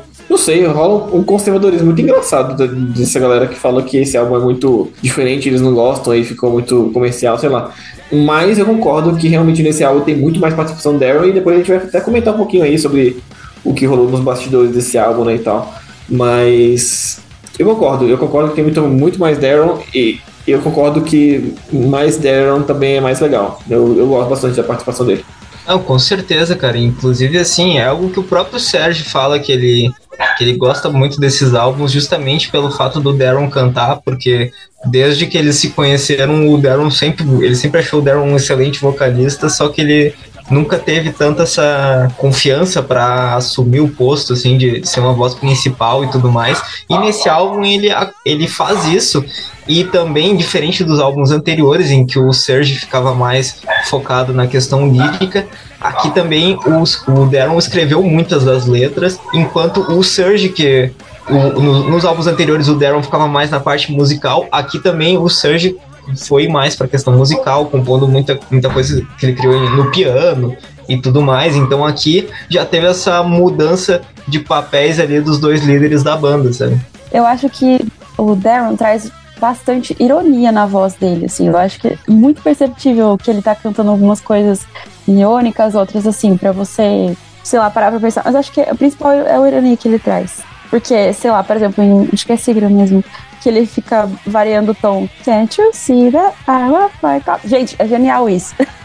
é muito bom. E em outras, em outras músicas também. Por exemplo, em Violent, Violent Pornography, que ele começa a falar. E, tipo, esses dias eu tava vendo um vídeo deles tocando essa música ao vivo. Ele faz uma intro, assim, sabe? Como se eu estivesse quase que numa igreja, falando: Jesus, uh, take, como é que é? Save us from your followers. E ele vai falando, tipo, isso no começo do vídeo. E depois ele começa a cantar. É, e você vê que, tipo, é, agora já não sei, talvez o tempo passou, mas é a mesma coisa, no estúdio era, e, e ao vivo, assim. E ele cantando, gesticulando, é claramente um, um álbum que é mais pra ele, assim. Se me permite dizer, eu acho que hoje em dia a voz do Daron segura muito mais do que a voz do Sérgio ao vivo, assim. Sim. Com certeza. Não, com certeza, com certeza, mas até assim, ó, eu, eu vou te dizer que embora também fosse muito versátil, eu acho que tecnicamente as coisas que o Darren fazia com a voz eram menos complexas do que o Sérgio fazia, sabe? O, o, o vocal do Sérgio é muito complicado, velho. Inclusive, assim, a gente vê que hoje em dia, ao vivo, ele adaptou muita coisa para a voz dele, que inclusive soa bem, soa bonito tecnicamente correto, mas justamente ele, ele adaptou, porque, porra, agora os caras têm, sabe, mais de 50 anos, sabe? É, são só 30 anos de carreira, então é impossível realmente reproduzir com a agressividade que ele, que ele reproduzia logo no início, sabe? Dito isso, cara, esse álbum é, ele é maravilhoso, meu. Eu acho muito lindo essa, essa inserção assim de, de passagens ainda mais melódicas, porque talvez essa a fase mais melódica da banda. E isso não é problema nenhum, porque o System sempre foi uma banda que se propôs a explorar coisas extremamente diferentes, originais, e não se apegar a uma coisa só, né? E partindo um pouco para falar das faixas, assim, o Lucas falou sobre Biobi, que é um clássico absurdo do metal contemporâneo, assim, dos, dois- dos anos 2000 pra cá. Só que, cara, a intro de Soldier Side ali, mano, ela é maravilhosa, cara. Ela é maravilhosa, principalmente quando tu ouve os dois álbuns juntos, né? O Mesmerize e logo em seguida o Hypnotize, sabe?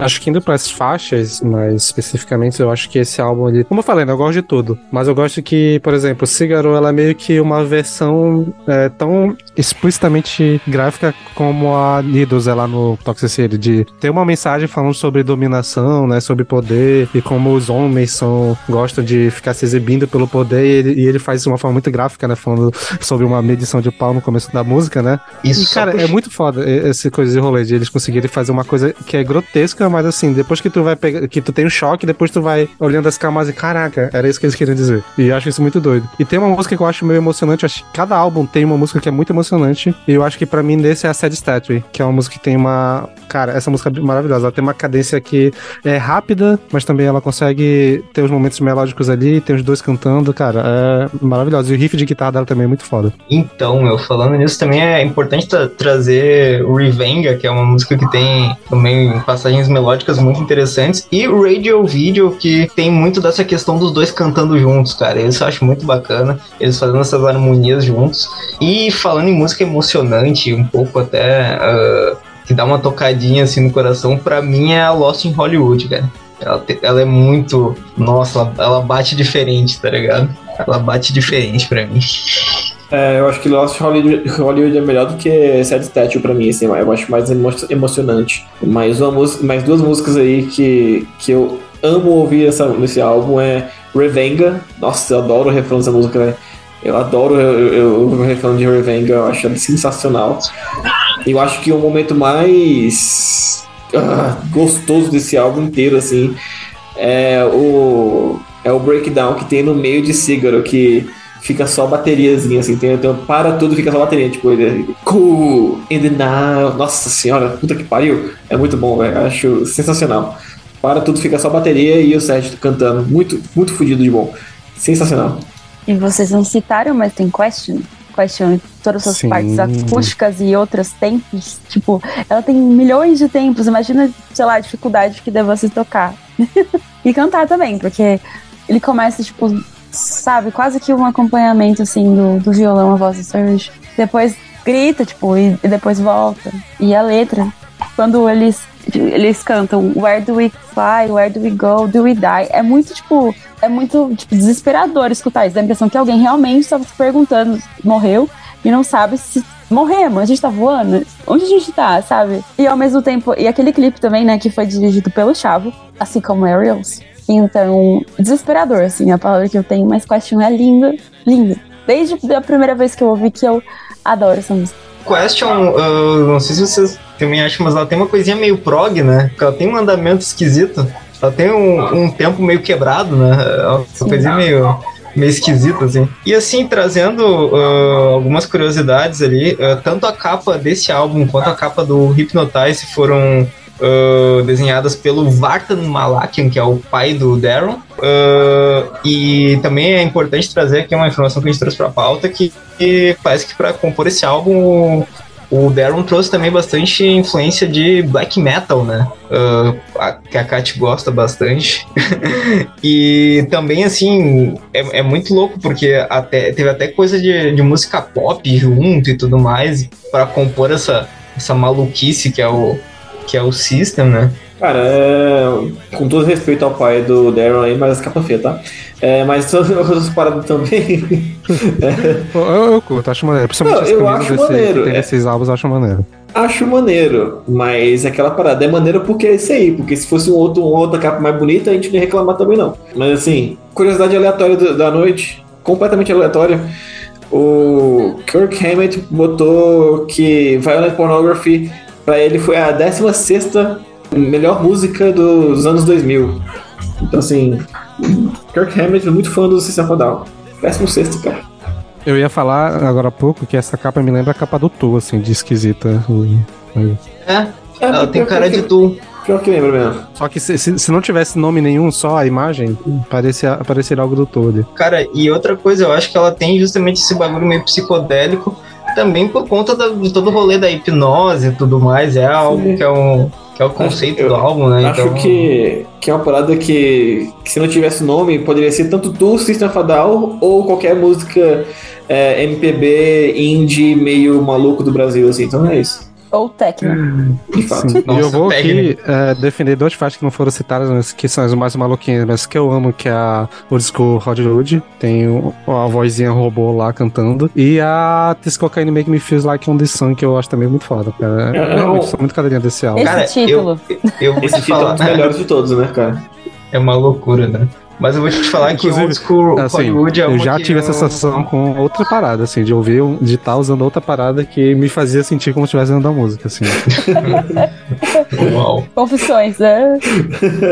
Enfim, eu, cara, eu vou te falar que Old School Hollywood é, é, se pá é que eu menos gosto do álbum, cara. Eu acho que ela, Talvez ela ela- começa legalzinha, mas ela fica. Depois ela fica meio enjoadinha, assim. Pode eu ser não- que seja mesmo. Eu não gosto. Pra mim também. O Lincoln, lá no, no- na Twitch, no chat da Twitch, perguntou: é verdade que eles tiraram cocaína pra gravar essa música? Da, do- da cocaine lá? E eu diria que, é, que é- deve ser mais verdade que eles usaram cocaína pra, usar, pra gravar esse álbum inteiro e outros álbuns também. Eu diria, E, se fosse e- apostar. é, também.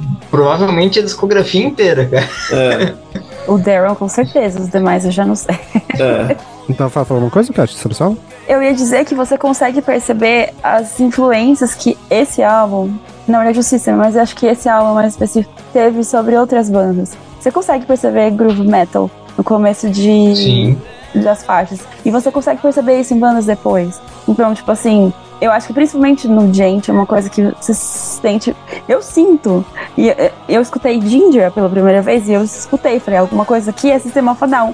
Então, Sim, os breakdowns sabe, com é- É, certeza. latente. Então, eu imagino que uma pessoa que não gosta de Sistema Down também não vai gostar de gente, mas é super, sabe? Sim.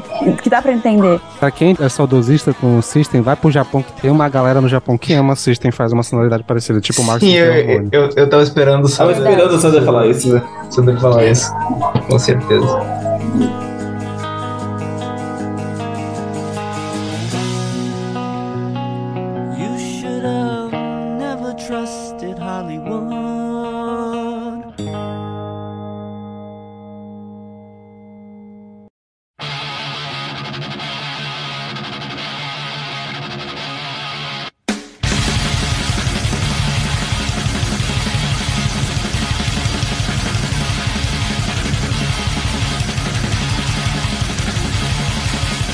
Bom, então prosseguindo aqui pro álbum Gêmeo, né? Que é, é- é o, o Mesmerize, né? Ele foi lançado em maio e o Hypnotize foi lançado em novembro, que é o próximo álbum e último, né? Que a banda lançou até aqui. E se me permitem começar falando, porque esse é o meu favorito da banda.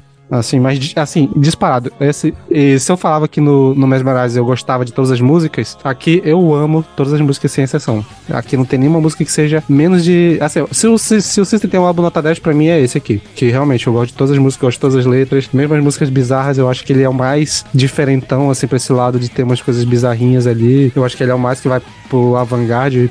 Quase como se fosse um lado B, né, do Mesmerize, que as músicas mais famosas estão no Mesmerize e no Hypnotize tem as coisas mais diferentonas. Eu acho que talvez por isso seja o que mais me chamou a atenção. E fora que aqui nesse álbum tem provavelmente duas das minhas músicas favoritas da banda. E assim, do no metal, o metal alternativo no geral, que chegaremos lá em breve. Então, cara, ah, o Hypnotize, sim, já ficou bem claro que são, são álbuns irmãos, né?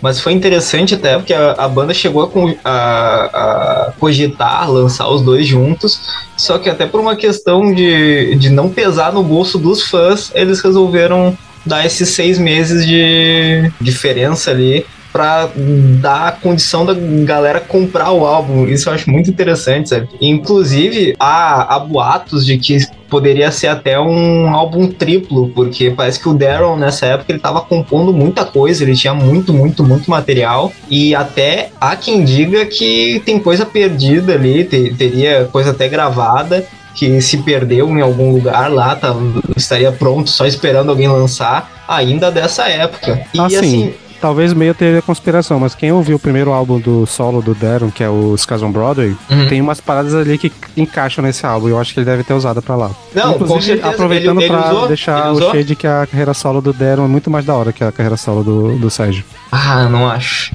Putz, aí o cara pegou pesado. Aí eu não acho. Ai, ai. Mas enfim. Aí, A- aí vamos a, a pra, carreira solo do Darren é muito bom, a pena que não tem o Sérgio. Falou aí disso. é o sistema fadão sem o Sérgio, né? Mas enfim, uh, voltando pra sonoridade do álbum, eu acho muito interessante que o Hypnotize ele, ele se asse- assemelha um pouco, uh, basicamente no contexto, assim, na, na estética do, do Mesmerize, só que ele tem uma melancolia pra mim, sabe? Não sei se vocês percebem isso, acho que talvez ele é o álbum mais melancólico e talvez mais sentimental da banda. Isso a gente pega muito. Uh, porra, já tô queimando pauta aqui, mas já tô indo para as letras, foda-se. Mas a gente pega muito por uh, Lonely Day, que é talvez a balada mais famosa da banda. A Soldier Side também é uma, uma música muito sentimental. E também a Holy Mountains, que talvez seja a, a música com, com a letra mais dura da banda, porque ela trata diretamente do genocídio armênio, né? Que é algo que a, que é uma causa que a banda luta desde a, sua desde a sua criação e é uma pauta que todos os integrantes defendem, inclusive mesmo uh, apesar das, das discordâncias que eles têm, principalmente entre o Serge e o John com relação a opiniões políticas e tudo mais, uh, nesse ponto sempre foi algo que a banda convergiu muito, assim, sabe? Para trazer essa, essa pauta do, do reconhecimento do genocídio armênio e também da, dos direitos dos povos armênios, que realmente é um, é um povo que acabou sofrendo muito por conflitos ao longo da história. E, pô, isso pô, certamente é algo que acabou impactando na, em toda a vida deles e dos familiares, né? Então eu acho que é, provavelmente é a, é a música mais pesada da banda, assim, sabe? Sentimentalmente. Cara, esse álbum, ele, ele pra mim, ele Tá no top 3 da banda, mas eu não, não acho que seja nota, nota 10. Acho que tem, tem umas músicas ali que são só legais. Tipo, sei lá. A própria Dreaming, assim, eu acho, acho uma música legal. Só legal. Mas é um puta álbum, de qualquer jeito, eu acho ele incrível. É, é, Lonely Day ficou comigo por, por muito tempo, assim, é, causa do clipe. É, mas eu, conheci- eu confesso também que eu conhecia pouca coisa. Eu conhecia, sei lá, Lonely Day, Soldier Side, Kill Rock and Roll e Hypnotize. O resto, assim, eu conhecia de, sei lá, tocar aqui ou ali, mas eu nunca parava pra ouvir. Ah, mas tem muita música boa pra caralho esse álbum. Nossa, fudido de bom. É, eu ia comentar que foi, acho que talvez nesses anos próximos da gravação dos dois álbuns, que eles estavam fazendo um tour com o Slayer e eles foram. Eles tinham que passar pela Turquia, né? Que é responsável pelo geno- genocídio armênio. E eles chegaram a, a perguntar, tipo, a gente vai ter liberdade de expressão no país? Perguntaram pro governo. O governo disse, tipo, não, né? E aí eles disseram, desculpa, Turquia, a gente não vai fazer show aí. Então acho que foi mais ou menos nessa época tem até um vídeo do, do Chavo mesmo falando, explicando por que não. Deixando claro, olha, não é por conta de vocês, fãs, é por conta do governo de- do, do país de vocês, né? Então, ok. Eu acho, sim, tem a, assim como acho que o Sander falou, tem a minha música favorita, que é o Hypnotize. Eu gostaria muito que a faixa Hypnotize estivesse do Mesmerize. porque eu gosto muito mais do outro álbum do que desse. Mas porque tem Hypnotize, eu escutei muito mais ele. Eu gosto muito mais de algumas faixas mais assim, tipo Lonely Day, pra você ouvir naquele dia que você tá triste. Such a lonely day and it's mine. É muito tipo, tô triste e quero ouvir uma música triste. Com a cabeça no- no- na janela do busão, No- que nem o Daron, né? Isso, chorando. Nossa. Exatamente. Acho que é muito gráfico. Bah, o, o, o tanto que o Peralta adolescente ficou triste por motivos errados com essa música. Sim, eu E acho. quando a gente que- é adolescente, a gente nunca fica triste pelos motivos certos. Sim, mas ele é- tem a minha favorita. Desde Não. sempre me arrepiou, principalmente o Hypnotize no comecinho, e quando ele fala sobre por que as crianças estão na praça de Tiananmen, né? Tipo, isso já me arrepia, arrepia toda vez que eu, que eu paro um tempo de ouvir. Vocês também ouço de novo, ela sempre me pega. Ô, Kati, e essa música eu acho que ela tem o dueto mais lindo do, do Serge e do Darren, cara. A emoção que o Darren coloca, meu, que ele vai lá pra uns agudão muito absurdo, cara. Meu Deus, é, é tão linda, porque parece que eles estão, tipo, conversando, assim, sabe? Um canta um verso e o outro vai lá e responde, meu. Pô, isso é tão lindo. É o, é o Beauty and the Beast, no qual os dois são Beast, tá ligado?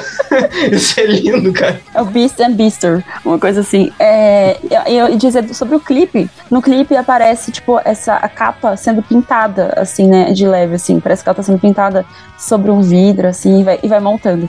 Eu adorava aquela capa quando era quando criança, via o vídeo e ficava, tipo, meu Deus, olha só que capa da hora. Eu nem conhecia a tua ainda, né? Até que eu acho uma puta introdução pro, pro álbum. Ah, Foda-se, vamos falar das, das faixas mesmo, azar. E outra que eu acho maluquinha, mas sempre achei muito empolgante é a Kill Rock and Roll, cara. Eu acho ela muito divertida, meu. Dá muita vontade de cantar junto e até tem aquela história que é meio bobinha sobre a letra da música, que parece que o Rock and Roll era um coelho do Darren que eles atropelaram sem querer e tal, e daí ele ficou muito triste. É uma pena que não era o Rock de verdade, né? Porque poderia ser morto de boa. Infelizmente estamos aqui pra matar na- essa merda, né? Na época falavam que tava matando rock and roll, né? Antes daí para as favoritas, indo pro lado bizarrinho do álbum, é, eu gosto muito da sequência de Vicinity Ob- of Obscenity e She's Like Heroin, que uma música acaba entrando na outra e tal, e tem umas coisas bizarríssimas. E foi até a nossa. A nossa, como é que fala? Notificação da Twitch, né? Foi a letra da of Obscenity, que é a letra que eu. é- essa é uma que eu penso, cara, deve ter um sentido muito doido aqui, uma mensagem muito foda que eles querem passar, mas até hoje eu não consegui entender o que é. Amei. Não Né? entendi, mas amei o conceito. Cara, deve ser muito conceitual e eu que não, ainda não captei. E, sei lá, acho que Stern Society e o Fig também são duas músicas que eu amo. Mas indo pras minhas favoritas mesmo, e eu, eu gosto muito do começo também do álbum, né? Attack Dreaming e King Rock and Roll. Mas as minhas músicas favoritas desse álbum, e eu tava aqui refletindo, e eu acho que eu cheguei à conclusão que talvez seja uma top 3 da banda, tá nesse álbum, que é a Tentative, que é uma música que fala também sobre, é, sobre guerra, é, tem uma coisa meio religiosa ali no meio também, e tem aquela frase que eu acho muito forte, né? Que é onde você espera que a gente vá quando as bombas caírem, né? E tal. E nesse mesma vibe tem a Soldier Side lá no final, né? Que tem esse, esse rolê do, de saudade. É tipo, é meio que uma Disposable Heroes, né? Em questão temática, né? De, só que bem mais melancólica e trazendo essa questão do, do tá no meio da guerra e ainda assim você trazer aquele rolê meio de o porquê, o que, que eu fiz para ser culpado por isso o que, que eu tô fazendo alguma coisa. É, eu mereço estar aqui, talvez em outra vida tenha sido uma pessoa ruim pra estar aqui, cara. Eu acho muito da hora a letra dela, né? Que tem uns questionamentos assim que parecem bem humanos. Mas a já citada, para mim, que é de longe a melhor música da banda, é a, a Holy Mountains. Assim, ela tem uma. Instrumentalmente ela é muito boa. Ela passa uma vibe assim de meio de uma parada tipo. Aqui o rolê é sério. Esse é a música que eu digo que o, o Sérgio, eu acho que ele entrega a alma dele nessa música. Acho que. E os dois, né, na verdade. Eu acho, é, acho que uma das coisas mais emocionantes que eu já vi na minha vida é o vídeo que eles fizeram. Na verdade, foi um show que eles transmitiram ao vivo, que foi acho que 2015, se eu não me engano. Eu ia falar isso. 2017. É. Eu ia Que falar foi a- também. Que eles fizeram o show lá na Armênia, né? Que era, acho que se eu não me engano era um, um 100 anos, né? Do, do genocídio armênio. Isso. E quando eles tocam essa música, é uma atmosfera, assim, tu, tu consegue ver, assim, um país inteiro cantando em uníssono, cara. É bizarro, uma das melhores experiências ao vivo que eu já vi na minha vida. E é muito por isso também que faz ela ser uma música tão foda, porque ela tem essa letra que é uma letra que não entrega fácil o que ela tá falando. Porque se tu não for atrás, tu não vai entender que eles estão falando de guerra aqui, de genocídio. Mas, assim, toda a sutileza que eles têm é uma sutileza que é voraz ao mesmo tempo, assim, e é isso. Eu acho essa música, a poética dela é fantástica, a, a performance delas, tanto ao vivo quanto no estúdio, é maravilhosa. E é uma música longa até, né? Acho que ela pega 5 minutos e meio ali, mas eles conseguem contribuir muito. E, cara, no final, tem aquela parte que eles dão uma acelerada e dobram o tempo, que é, a música fica melhor ainda. Cara, é, é um momento assim que tu tá emocionado, a música toda, assim, tu tá no show e no final é a hora de tu se entregar e deixar toda a tua energia, cara. É, realmente é a melhor música da banda pra mim de longe. Faça as tuas palavras as minhas, cara. Eu concordo. as tuas palavras as minhas. Eu ia trazer essa informação ali do, do, do show na Armênia, cara. E, tipo, é uma apresentação que toda vez que eu, que eu vejo, eu. Quando eu menos espero, eu tô chorando, cara. Porque é muito lindo, cara. É lindo demais. É lindo demais. E, tipo, é. É o. Eu acho que é o auge da, da mensagem do System, sabe? Acho que é o auge da mensagem da banda e da existência deles realmente é Holy Mountains. Eu tava vendo uma entrevista de uma repórter armênia entrevistando o System. Eu nem vi quem, que jornal, foi um link que eu acabei abrindo. E ela tava já é muito emocionada de entrevistá-los, assim, né? E aí, quando ela foi falar sobre o show de 2015, ela, tipo, perguntou como que foi pra vocês e tal. E o Serge falando que, tipo, parece que a banda foi feita pra aquele dia, sabe? Que aquela mensagem era o topo do que eles tinham pra falar. Então, isso foi muito bonitinho de ver, gente. Era muito. E ele disse que ele, tipo, não dormiu noites anteriores. Imagina, tipo, uma- um cara uma banda que fez show no mundo inteiro. X anos de existência, tipo, tá muito nervoso de fazer um show, assim, porque a mensagem ser muito, muito forte, isso é muito doido. Cara, esse, esse é, que nem o, o Sander falou, eu acho Holy Mountains também a melhor música do, do System, e eu acho Hypnotize tá ali top 3, top 5 também pra mim, é, são duas músicas incríveis que tem nesse álbum, e que nem eu tinha dito antes, é, Holy Mountains pra mim é, é o, é nível de emoção que, ele, que o que o Sérgio chega em Forest também, assim, a emoção que ele passa, a paixão que ele passa na música, assim, é muito foda. São duas músicas, assim, que pra mim são as melhores da banda, Forest e Holy Mountains. E sobre o Vicinity of Obscenity, essa música, segundo o Genius, é sobre porra nenhuma. Porque o- é, foi o, o, o Daryl que tava escrevendo essa música e quando ele começou a es- a escrever a música na frente de todo mundo, ninguém sabia qual era o sentido da, da, da música, nem ele. E o, o Sérgio respondeu no, no Reddit há um tempo atrás, falando que essa música é sobre dadaísmo. Aí um outro cara falou, como assim ele? Não pergunta. Tipo, Don't ask. E é isso. Foda-se. Então, a verdade é não tem nenhum Não, sentido. não há nada mais dadaísta do que isso. É, talvez seja uma performance dadaísta em, em uma instalação dadaísta de. Exatamente. Exatamente, né? Exatamente. E, e ela é maravilhosa. Ela é maravilhosa.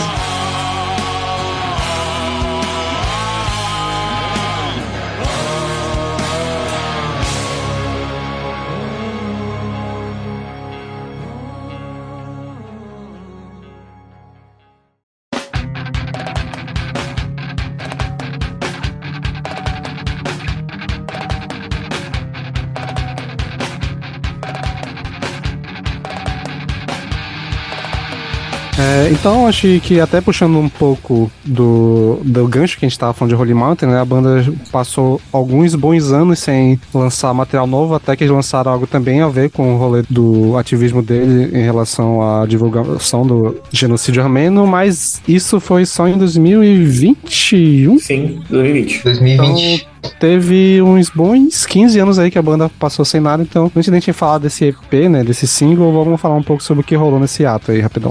Então, cara, esse período de ato foi muito complicado, porque a gente vinha assim, o, o System provavelmente tinha chegado no auge criativo deles e o auge deles enquanto banda, eles estavam gigantescos, eram headliner da porra toda, era uma, a porra de uma das maiores bandas do mundo, e de repente eles entraram nesse ato, meu, e embora a gente veja muitas bandas falando, tipo, ah, porque fulano saiu da banda por diferenças criativas, normalmente é treta, porradaria, confusão, mas parece que no, na, no caso do System realmente foi diferenças criativas mesmo, porque parece que o Sérgio e o Darren criativamente não conseguiam mais se, se, se encontrar e tudo mais, e o Darren tinha muito material escrito, o Chavo e o John estavam con concordando com ele, mas parece que o, o Sérgio não conseguia uh, se integrar com o negócio, inclusive assim, em alguns momentos chegou a ficar um, um pouco tenso o clima, assim, do Darren falar, tipo, ah, a gente não tá se reunindo por causa do Sérgio e tal. Daí o Sérgio vinha e falava, não, realmente, não, eu, eu não,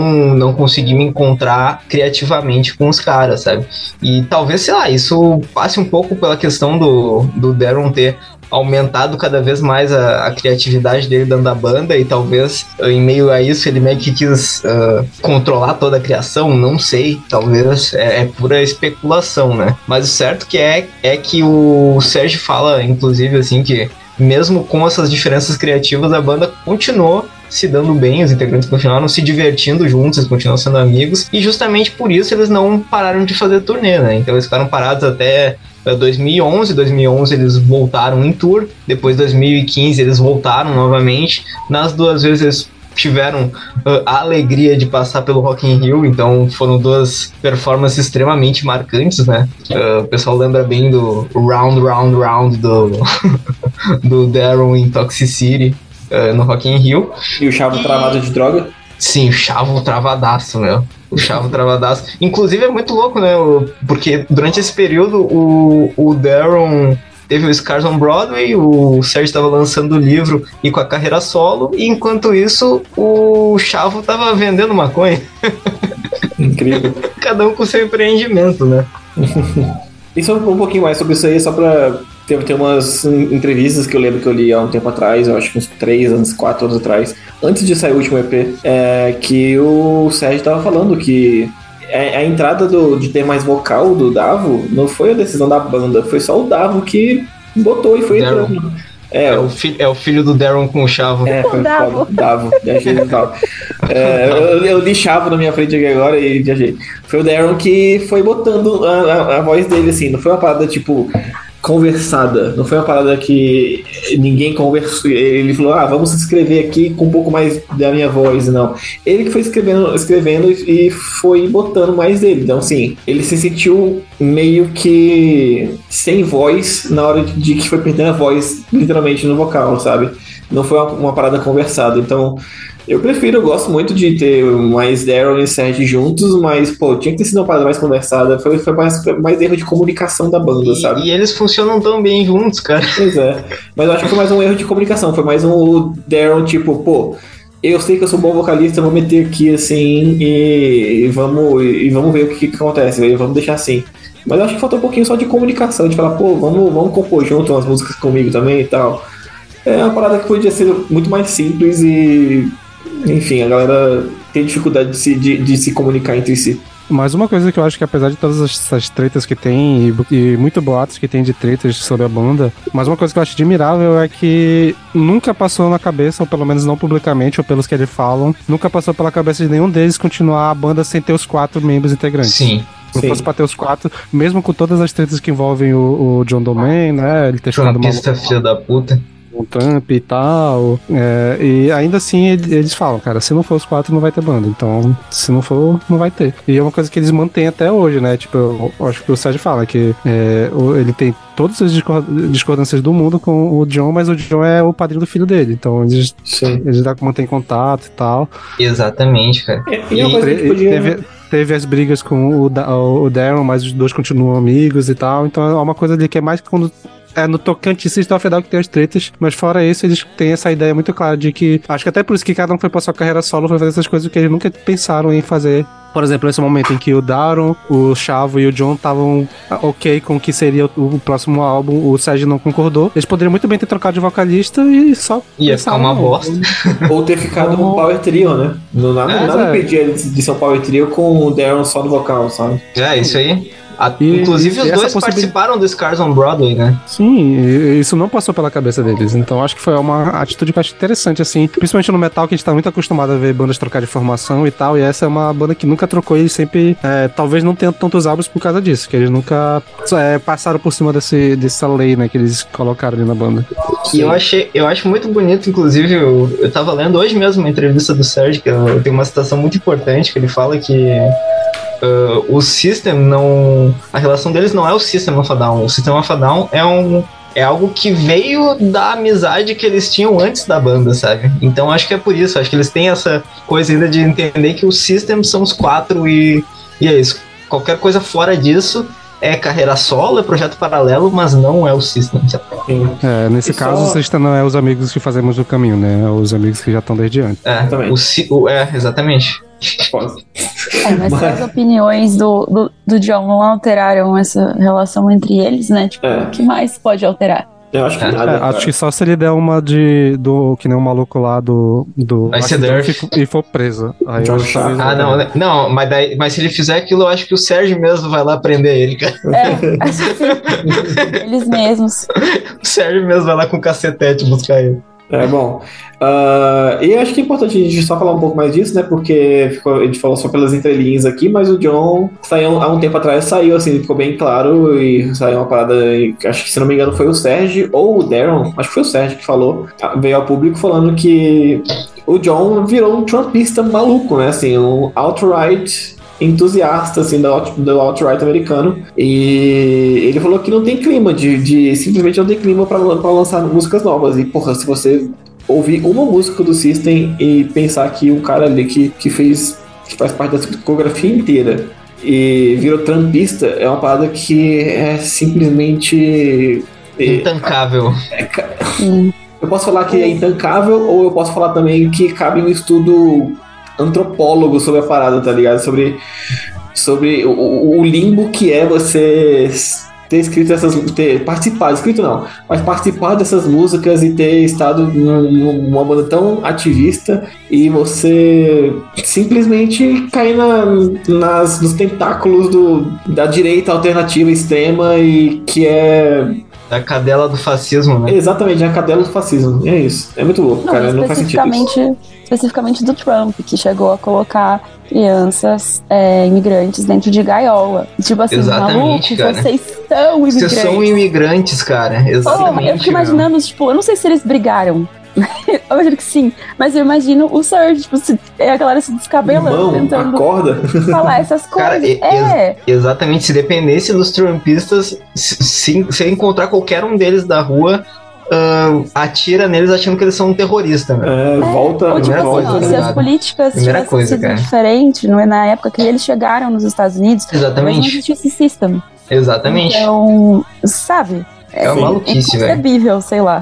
A, a minha, a minha opinião, o, o que eu acho, meu, é que ele não ouvia as letras, sabe? Eu acho que ele ficava só batucando ali, tipo, sem fone de ouvido, só na barulheira ali, e não ouvia o, o que o Sérgio e o Daron estavam cantando, cara. Não é possível. Tipo aquela pessoa, a, a galera atualmente reclamando por que, que tem um, uma bandeira LGBT no- na capa do Dark Side of the Moon. Incrível. Tipo isso. Mas, cara, é isso, assim, não tem como ter um clima pra lançar músicas que não seja ah, sobre o conflito armeno que ainda existe, que ainda tá, é atual e etc. Mas se não for sobre esse, é, esse, esse, esse assunto, eles não vão lançar nada por enquanto, pelo jeito. E o que é foda, né, cara? Porque, sinceramente, Rage Against the Machine e System Down são bandas que fazem falta, assim, tipo, principalmente nos últimos seis anos, sete, oito, sei lá. Precisava, né? É, precisava.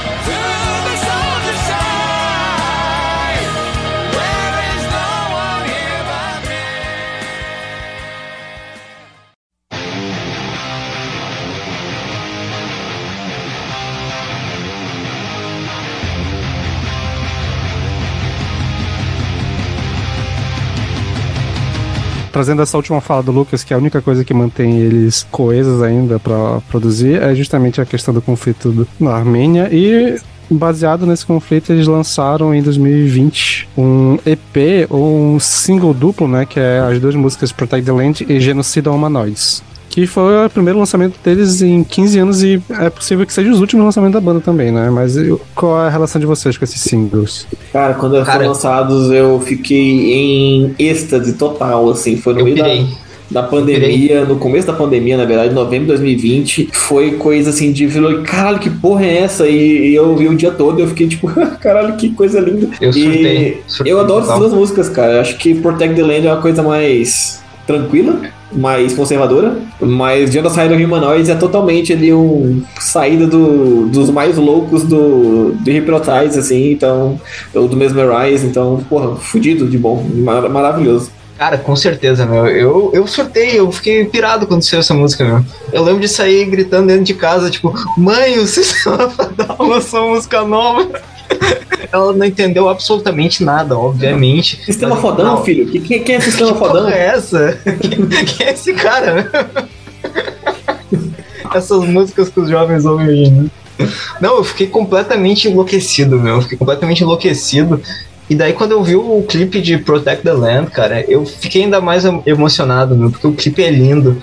Caralho, velho, meu Deus, que coisa mais linda esse clipe, velho. E assim, é importante a gente falar também que a banda gravou esse EP exclusivamente para lançar uma campanha em apoio ao povo da Armênia que estava sofrendo por um conflito com, a, com o Az- Azerbaijão, né? Era justamente para promover e angariar fundos para ajudar essa galera. Então realmente foi exclusivamente para isso. E cara, como a gente falou de Holy Mountains, né? uh, Protect the Land tem um- uma mensagem muito clara e muito emocionante, velho. E uma mensagem de união uh, muito importante. Enquanto o Genocide Humanoids é a maluquice do System que a gente bem gosta e tá acostumado. Inclusive, essa aqui ela tem uma, uma coisa interessante que a bateria ela vira quase um blast beat em um momento, assim, ela fica muito frenética. Eu achei massa, não, não lembro da banda fazer isso ao longo da carreira. Uma novidade. Pena que foi aquele cara lá que, tocou. Ó, a gente falou ali sobre mudar de formação, meu. De repente, se fosse pra trocar de baterista, Uma coisa que eu acho muito engraçada sobre o clipe da Genocide Humanoids é que o Sérgio tá a cara do Marcos Mion. Ele tá com a barbinha grisalha, ele tá igualzinho o Marcos Mion hoje em dia. porra.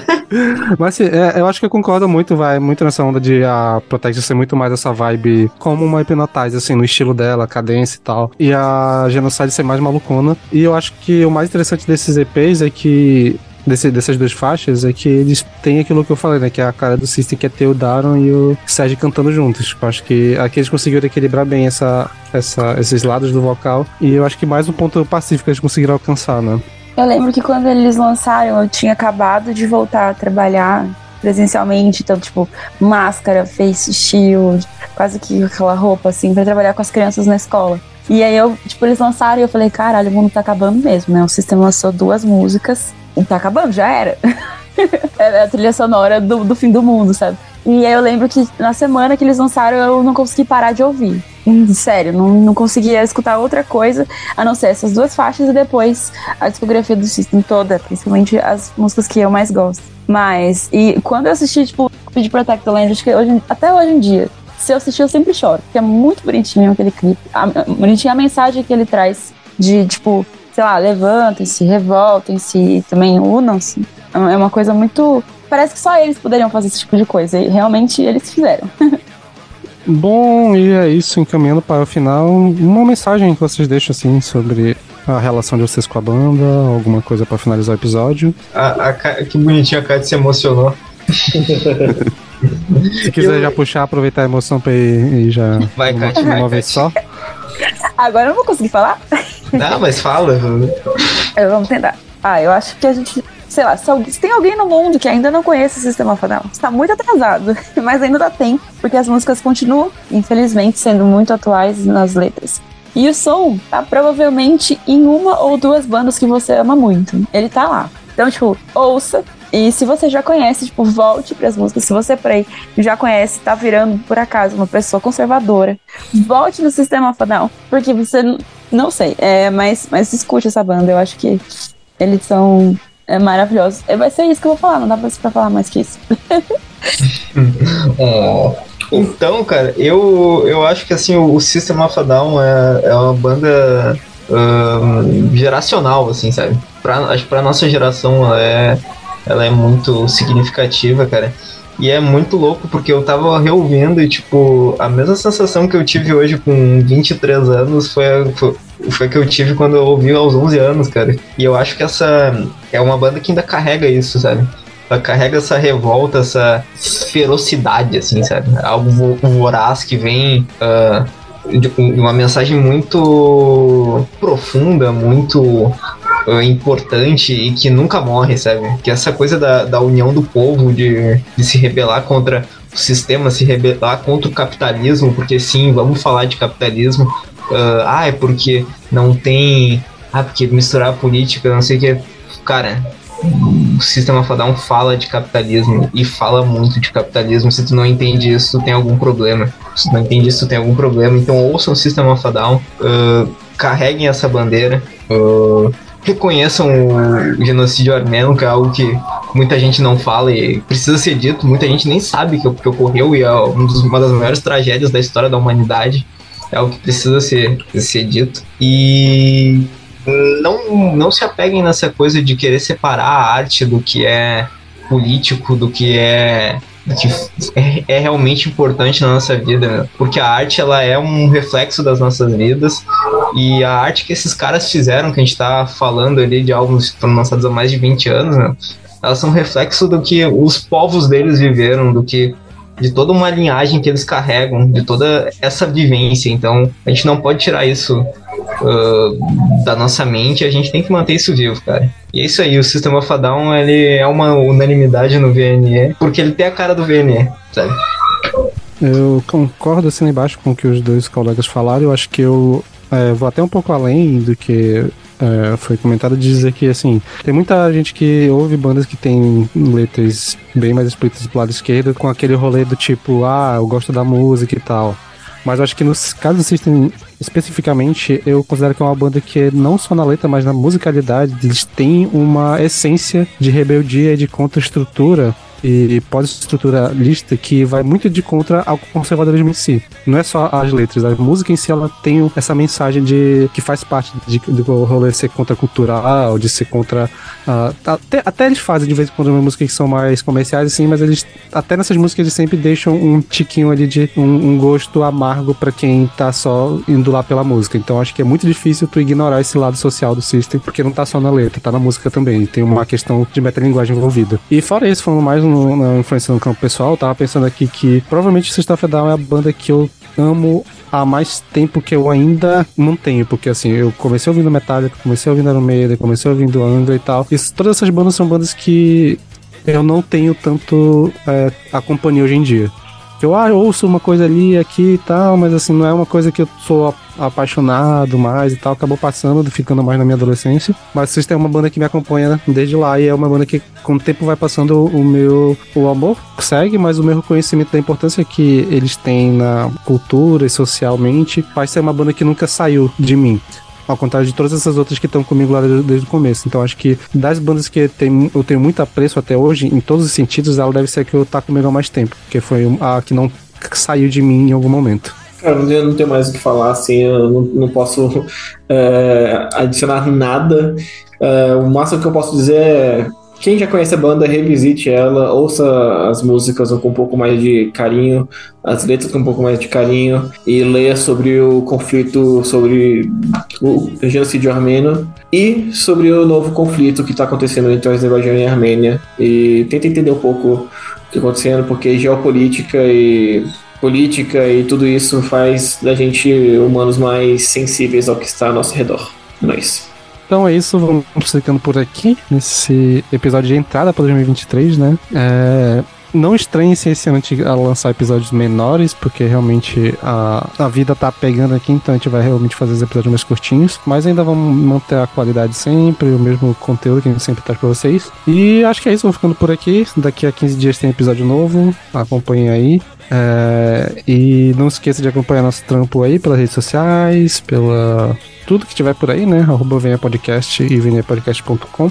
E é isso, até semana que vem. E pra fechar o episódio, fique aí com a, a fala que eu fiz só de leve lá no episódio, né? No, do episódio, mas pra quem tem saudade de System, vão ouvir agora Máximo Termone com a música Hungry Pride.